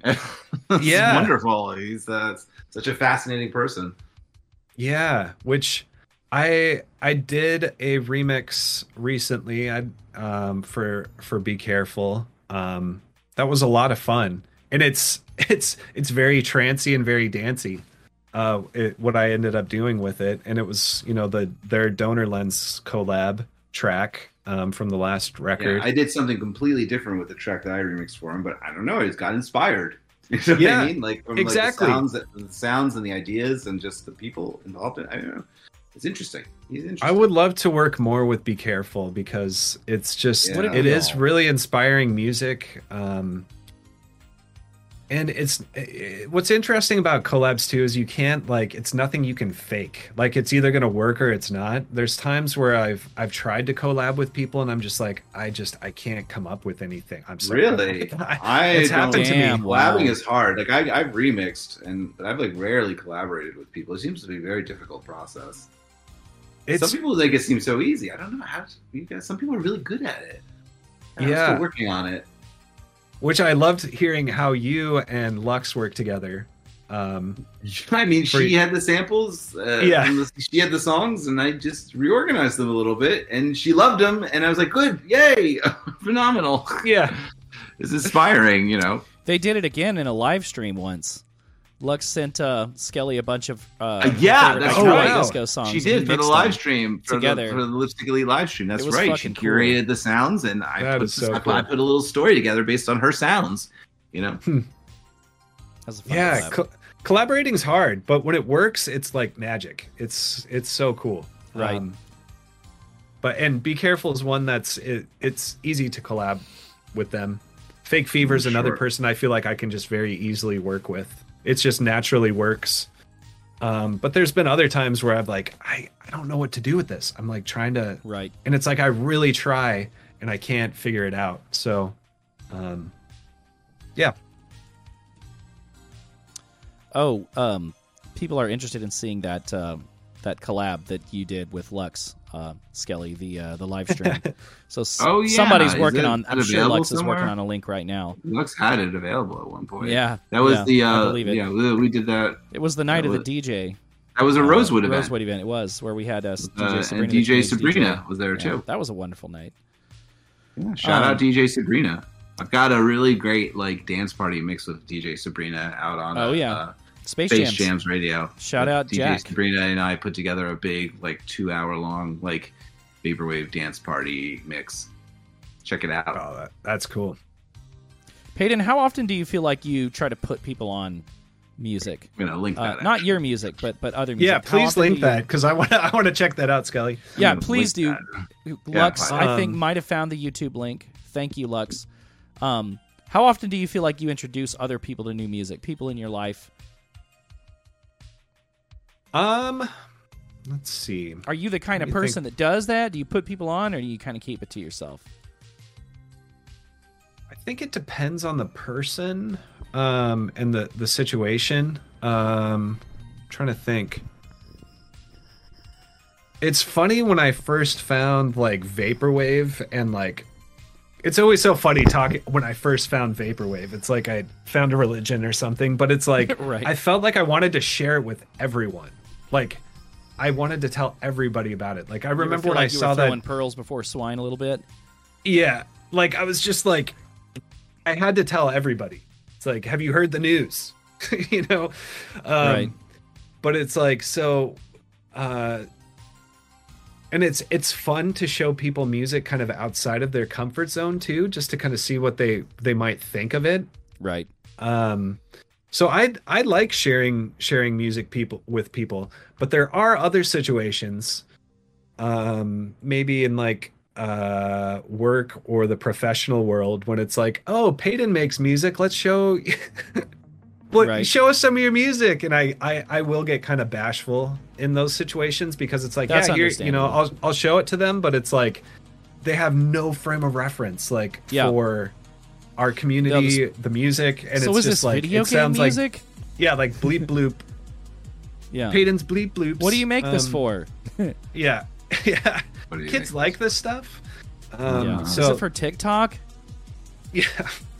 Do you? Oh, my favorite is. Do you have a helmet when you perform? You know, do you, do you have a helmet? Oh, like yeah. like Marshmello or like you know that Marshmello guy? And I'm like, Or Deadmau5? yeah. Which I think I think like masks and all that stuff are cool, but it's just funny that it's like, oh my gosh. Right. But um, but anyways, yeah. So I can do it. Yeah, it's like so. I guess it depends on the situation, but like I do like sharing, especially if I know somebody is into electronic music. It's like, all right, let's talk about all this stuff, and it's like There I gotta go. share this stuff with you. Yeah, Very cool. Yeah, I guess Yeah. you have to be selective, especially sharing your own work, for sure. yeah, Um, Soft Replica coming in with a banger of a question. Um, might have been touched on a little bit, but they just tuned in. Uh, they want to ask about the inspiration and thoughts behind the shift in aesthetic and sound with the recent singles. Oh man, that is a great question. um, it kind of it kind of goes back to what um, Chris said about just like how each album's different, you know, and Yeah. each song, like each, I kind of have like these new directions. I want I want each album to be, kind of be a self-contained thing, and I want to push cool. myself in new genres and new new directions the last thing I want to be known for is like a one trick pony and like this is their sound and this is who they are. But it still have it be like cohesive story and like really like similar elements of this is quality sound design and this is really interesting and different. Um so I would say with this, you know, when I think back to when I started it, I mean, it was October 2020. Let's think about what was going on. Yeah. and I, you know, there was a lot of really bad, weird cyberpunk shit going on and sci fi. Like, we were living this weird sci-fi existence and i Mhm. feel like i truly like i am an antenna for my surroundings and i regurgitate it back into my art so like with feel it was all about self-discovery and i'm doing tons of hiking and exploring this world around me and understanding more about who i am and Yeah. um with departure it's like i want to m- stretch out this moment forever like from this vacation and like it's such a beautiful moment. And then it's just like the doom of 2020 raining down on me and me trying to distill that into something that's not you know so on the nose as like this is a you know dark pandemic or album that was written during the pandemic kind of shifting that into something that's interesting in a way that people can consume almost like a cool sci-fi show so kind I really wrapping- like that. I fuck with that real heavy. Oh, thank you Very cool. yeah All right, well, chat, we've got 20 minutes left. Help us out a little bit. Um, but uh, I guess I would also like to know um, if there's any behavior um, within the uh, this. You mentioned that you were like kind of involved in some other scenes. Um, was there any specific, I guess, behavior or or way that those scenes kind of operated that that caused you to kind of want to make a home within the vaporwave scene? Is there anything the vaporwave scene can learn from some of these other scenes? Uh the formulaic like bullshit and commercialization of electronic music was a horrible bastardization of it. Like I've, That's like that is is something that it's like right? It's like it, it was like this like it was a very like diy kind of punk electron like if you think about like the 303 the acid synthesizer that was like a rejected synth I love three that like people it was supposed to be a bass it was. emulator that ended up in a whole bunch of pawn shops and people in Detroit and Chicago and New York are like what is this thing? Let's make it sound crazy. Right. And that was like a lot of like that was a part of electronic music uh just like this kind of counterculture type thing. And now you have this very commercialized polished environment um for electronic music which out of that has bred some really cool stuff like incredible stage design and incredibly talented artists. But it's almost like if too money too much money gets into it then it's just like i don't know. It it kind of ruins the fun of it. And um which i went to like big festivals and big massives and stuff. I've been to coachella and like you know Nice. stuff like that but it's like i really like the underground diy the punk digital punk ethos of vaporwave and just like Yeah. it's it's like you know going to a warehouse rave or going to a rave in the desert it's like bandcamp is almost that for for for um um the vaporwave community like i was trying to think about like where is that moment for vaporwave? And it's happening like right now online. Right. and it's it's um true. but and and there's nothing against like people trying to make money in the community. It's just i think when it gets to such a sterile point it really i don't know. It's not as much fun anymore when it gets to that point. It's just like formulaic It's and it's like people are just like yeah it's more like a business. Um so which hey people trying to make a living in vaporwave it's like more power to you. And i know there's there's you know uh people that are doing that and you know they're not like millionaires or anything but they're making a living off of just that. Whereas i like to i don't want my life to depend on the money i'm making from music so i don't have to compromise on anything. And i just Yeah. want it to be its Yeah. own thing so that's why I like my day job because it also challenges my brain in a different way, and I can use the things I learn in my day job for music and and vice versa. It's like, um, so yeah, I would say um, that was so, and even when I was getting into electronic music in like the early 2000s, you had the old heads who are just like, "Oh, it's not the same anymore." You know, you have these clubs and big festivals, and it's it's always the you know old heads always talking about how the new generation doesn't know what it was like back in the old old days. But I would say I just hope that it really keeps that kind of punk DIY ethos and it doesn't get sterile. Yeah. Totally agree. Mhm. We have a deluge of questions that have come through in Oh, chat yeah. while you were answering that one. And the chat really wants you to answer one specific question by KJ Valium. They Oh, want to know what is your ghost slash paranormal story? What? What is your What? ghost slash paranormal My story? ghost. The ghost story? And everybody wants to know. Okay. People um, are asking for your ghost story. Um. So I've, I feel like I've had actually quite a few, and it's it's weird that this is being brought up because I Welcome to Hot I've had I've had really bad um, sleep. Um, like I have issues with sleep, Oh and fuck like me too. so I've had some horrible, horrible like night visions and shit like Oh, that. you poor and thing. Stuff over the years. But like the one ghost story that comes up in my mind is uh I would say I was a teenager walking through my house and I thought I saw my mom walking back into her room and I followed her. I was like, "Hey mom," like I was going to like ask her a question and like I I saw her like plain as day walk in to the room and when I followed her in, there was nobody in there. And it was like the sink in their bed bathroom was dripping. It was just like a drip, drip, drip.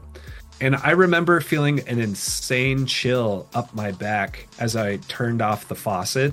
Like, why is this faucet on? And then I hear my mom out in the living room. And I was just like, I was totally freaked out. Like, that was the probably the most freaked out I've ever been with like ghosts Yeah. and spirit stuff. But like, Mhm. yeah. So, since we're in spooky season, week away, We're in I know, season. right? Good May- question Maybe that's why it is the topic du Good jour. question for spooky season. Be Careful wants to know you've been to some beautiful places that you've posted. What was your favorite vacation or place you've traveled to? I love okay, so I love the difference of these questions just just now. Um I would say uh one of the most special places I've ever been uh, is the North Cascades, which is very close to Seattle. Hmm. So, um, there's a place called Yellow Aster Butte where I hiked it um, maybe four years ago, and it was the most like it was a very spiritual experience. Um, I had the day off from work. It was like the middle of the week, and I just drove up there Nice. and it was right as the snow was falling like or snow had fallen uh, the night before up at the very top of the peaks there Nice. but like everything else was like orange and yellow and red so it was like Oh, this man. beautiful like fiery landscape with like these incredible snow-capped peaks and then Wild. um hiking through like these mountain lakes it was just it was it was a beautiful experience i i think i cried like two or three times Oh yeah, that, so that sounds very moving. yeah yeah Very jealous. I hope you have photos. i do yeah yeah i'll, I'll send some to you Yeah, at, at some point, it, it, you can send them to me, tweet them. The people need to see these these moving images. yeah Um, Lux would like to know place. if you were curating an IRL Eventual Infinity Con Fest in Seattle, who would you invite to play?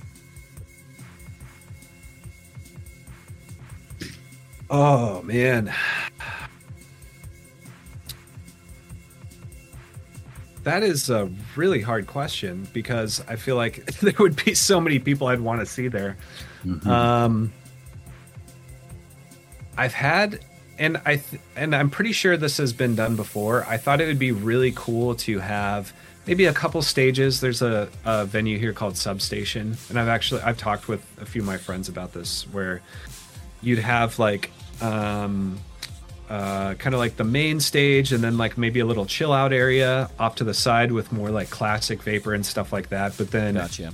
at the end of the night or end of the night, like 10 p.m., 11 p.m., have just like all the more dancey DJs play um, and have it be just like a party at the end. So, Yeah. um, so I would say, you know, some people that come to mind, especially in the Northwest, I would love to see Otto, Yeah. um, company car. Um, I would love to see again. I got to shout out like Northwest artists R23X, uh, Vectroid, um, Blank Banshee, um, uh, also like it would be incredible incredible to have like FM Skyline, uh, Eyeliner, um, and then gosh, uh, Hotel Pools is also in Portland, and then like Hello Meteor is in Seattle. Yeah, we chatted Um, about them recently. I would love to like showcase West Coast and um, like Northwest artists, Yeah, but then that'd great. also for like the dance party element, of course, U two, and Rail. Um, I say, of course, like yeah. when I think of like dance music and electronic or like vaporwave community, it's like yeah, you too. Um, yeah, I feel like I'm missing so many people, but Oh, I would you'll love think of to, them later. there's yeah yeah when i'm trying to get to bed uh but it's yeah it's like all there's so much talent in the northwest and i feel like we're in our own little worlds like that's what i don't that's what i don't understand about the northwest is we're so spread out but you have like vancouver seattle and portland and a lot of tours miss the northwest because it's hard to get to so a lot Yeah. of tours will start in the in seattle or end in seattle um but if you think about how much talent is up here there's so much it's like we just it's it's been uh, kind of tough to like get stuff going because it, it's kind of sputters or people move away or The West you know. Coast is really far apart. As Yeah. a recent transplant, I'll tell you, the East Coast, everything is so much closer together. It's so everything's so far apart out there, dude. It's Yeah. it's tough to tour on the West Coast. I want to say Pacific Plaza mentioned that extensively in in his episode. oh yeah like if you think about Seattle which is like kind of it, it, it is the biggest city in the northwest like it's three hours away from Portland and like 10 hours away Which from Boise Idaho terrible, but but yeah, the ten hour drive to Boise. Yeah. yeah. So it's like people, if they do play in Seattle, like I think Machine Girl is playing three shows here, Oh, wild. which is crazy. Making the most of their time. um, so it's like when people come up here, they try to double up on their shows because they Uh-huh. do sell out when people come up here. Yeah, it makes a lot of sense. I think we can get um, one more question in before we do our, our outro. Um, Quiz wants to know what your least favorite trend in electronic and pop music is right now, and he clarifies something that the mainstream got their hands on and just ruined.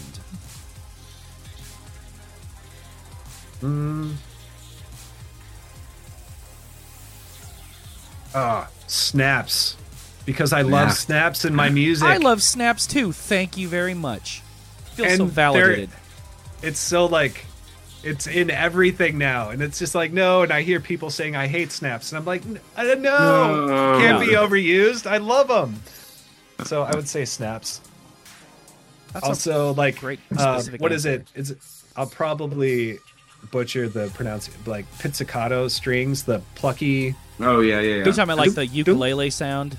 No, no, he's talking about like the, like like when you pluck a string on like a violin or something like that. Yeah. like a synthesizer version. Dun, of that dun, dun. I got you. yeah, Oh no, so I know. it's you, like a- you said like the the picture like a shop synth- channel music.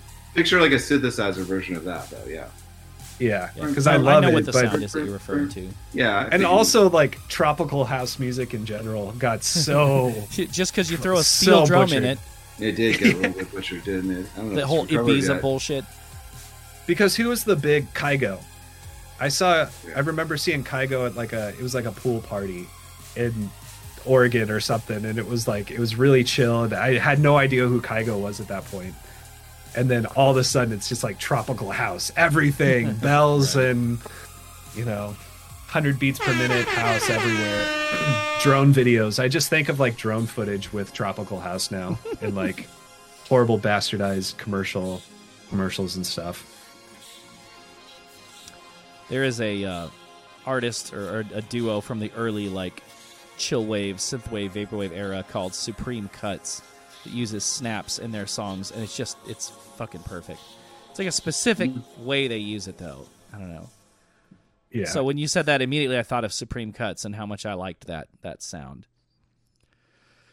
Um, well, we're we're coming up to the end of our show, All right, and I yeah. think I think both of us boys are getting a little sleepy, so we'd like to end our show with a moment where you get to shout out anybody you want or anything you want, promote, uh, push your product or or shout some people out, whatever you want, man. You have the floor. Sure. Um.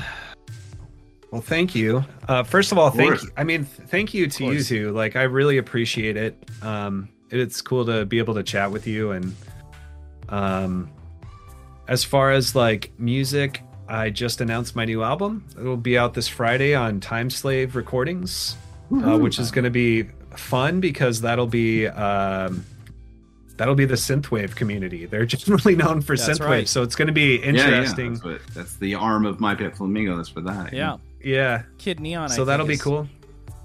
Yeah. I think his affiliate. Yeah, So I'm really excited to work with them. Um, and uh, it's going to premiere on Enter the Void 2.0 this weekend. And then it'll be available. Shout out villain. Shout out villain. Which, Villain. Oh, villain. Yeah. Um, so I would, as far as shout outs, I got to shout out Fake Fever. Uh, working with him Shout over the Fake years Fever. has been really cool. Uh, Winter Quilt is my guy. Love he and I Quilt. met on a um, um a uh a oh gosh a compilation. I couldn't even think of the word. See, I'm tired too. Um, Oh yeah. th- uh, of a compilation uh, when we were both first getting into the, the vaporwave community, and we've just been best friends in the community ever since. So he's one of my my near and dear homies. I got to shout out Pacific Plaza, Alex. Yes. thank you so much, dude. You are an incredible part of this community. You've done so much for me. Um, thank you for believing in Departure too and putting it out on vinyl, which there are still copies available on Pacific Plaza. And it's like the perfect like capstone for that album and that era and to move on to this next. It's just like it's such a beautiful vinyl. Um, all those pictures on the vinyl are pictures I took from my trip, and I designed the layout for all that. And Very um, cool. That's a very personal album, so please go buy it while you still can on Pacific Plaza. And um, I'm sure I'm forgetting tons of people, but I, you know, thank you for everything. So Oh, of course. Thank you for being here. Thank you for linking Yeah, the album. Lux. Go buy it. Go run it up. Chris, yes, you want to? thank you, Lux. Yeah, sure. What do you got, Uh, Chris? Uh, I got some remixes coming up. Uh, Patch Notes is doing an expanded version of his uh, pre- his last album, and it's gonna gonna be featured on that, remixing his track "Breathe." Some other cool people on that remix album, and or the expanded edition, which include Luxury Noise, Soft Replica, Device Operator, um, and uh, Van Gogh, also remixing on that album. Very and cool. then I've got a remix. Yeah, I'm excited about that one. coming out at some point, and I've got a live show, Bass House Volume Three. November 5th Ooh. in the Shamrock Inn in Baltimore. And it's going to feature myself and Be Careful and uh, Van Gogh and Mr. Hideyoshi, Visual Culture, Sierra Mist, and Stage Hardware, who is setting it up. Sick. Yeah, so That's, that's, a coming up. banger Good cast, people. man. In Baltimore. Yeah, that's a long area. list of great people. Mhm. Yeah. That's that's good for me for now. And yeah, I've heard some great things from from the Coast to Coast Collective about your your remix. I can't wait to hear it. Oh, Uh, lots of lots of those people in chat, by the way. Shout out Luxury Noise and Device Operator. Uh, I think Soft Replica's done some work with him as well. Shout out Soft Replica. He's on the um, remix too. Yeah, yeah, he is. That's my buddy. Um, I only Oh have yeah, Van Gogh, Van Gogh shirt right now. That's true. Van Gogh as well. Love love that kid. got the shirt on right now. Yeah, yeah, you do. Um, I don't have a whole lot going on up uh, coming up. I've got a, uh, a vaporwave uh, DJ set that I did for uh, DJ Soyboy is what he goes by from Vape. Let me not mess this up. Uh, Vapor ninety one point five FM Lowell um, radio station uh, did a, did a uh, interview with Lux a few months ago. Oh. So that's pretty cool. Lux- Luxury Elite. Uh, now that there's two Luxes. Um, Luxury Noise and Luxury Elite. So I put together over my vacation a 40 I think it was a 45 minute set of just classic vapor, late night lo-fi and slush wave. Very poignant. Uh, kind of reminds me of the set I did for one of the virtual memory live streams. I think it was virtual memory 11 for uh, for Pacific Plaza at the beginning of the uh, the pandemic. So if you like classic vapor, late night lo-fi, or slush wave, be uh, keep your ear to the ground because I've got that coming out for Vapor 91, 91.5 FM Lowell. Um, and that's about it. I'm I'm kind of Right. going through a little quiet period right now. So all I will say is that we appreciate you guys for being here. We appreciate Eventual Infinity for agreeing to be on Yes. the show and being such a great uh, guest. Uh, I, I appreciate you, Chris, for for always helping me co-host, and for our generous donors. Luxury Noise. Um, be careful, Leo. All the other people that donated last week, thank you. I'm going to drop the link one more time if you feel so led. Uh, you don't have to, but any donations go straight back to the community, straight to equipment for us, uh, and and commissions to artists in the scene. Uh, there's the link if you feel so led to donate. Uh, tune in in two weeks. We're obviously not going to stream on Halloween, so tune in November 7, Monday, 9 p.m. Eastern, for an episode with Fashionista Boyfriend formerly known as AM Affairs and Guy Access. We got Fashionista Boyfriend coming on in two weeks. Um, I don't think anyone's streaming right now. Otherwise, I would raid. Anybody quickly think of anyone? I don't think Nano's streaming, nor is um, 3D Blast. So we're just going to go ahead and say good night. And Good again, night. thank you so much for being a part of the scene.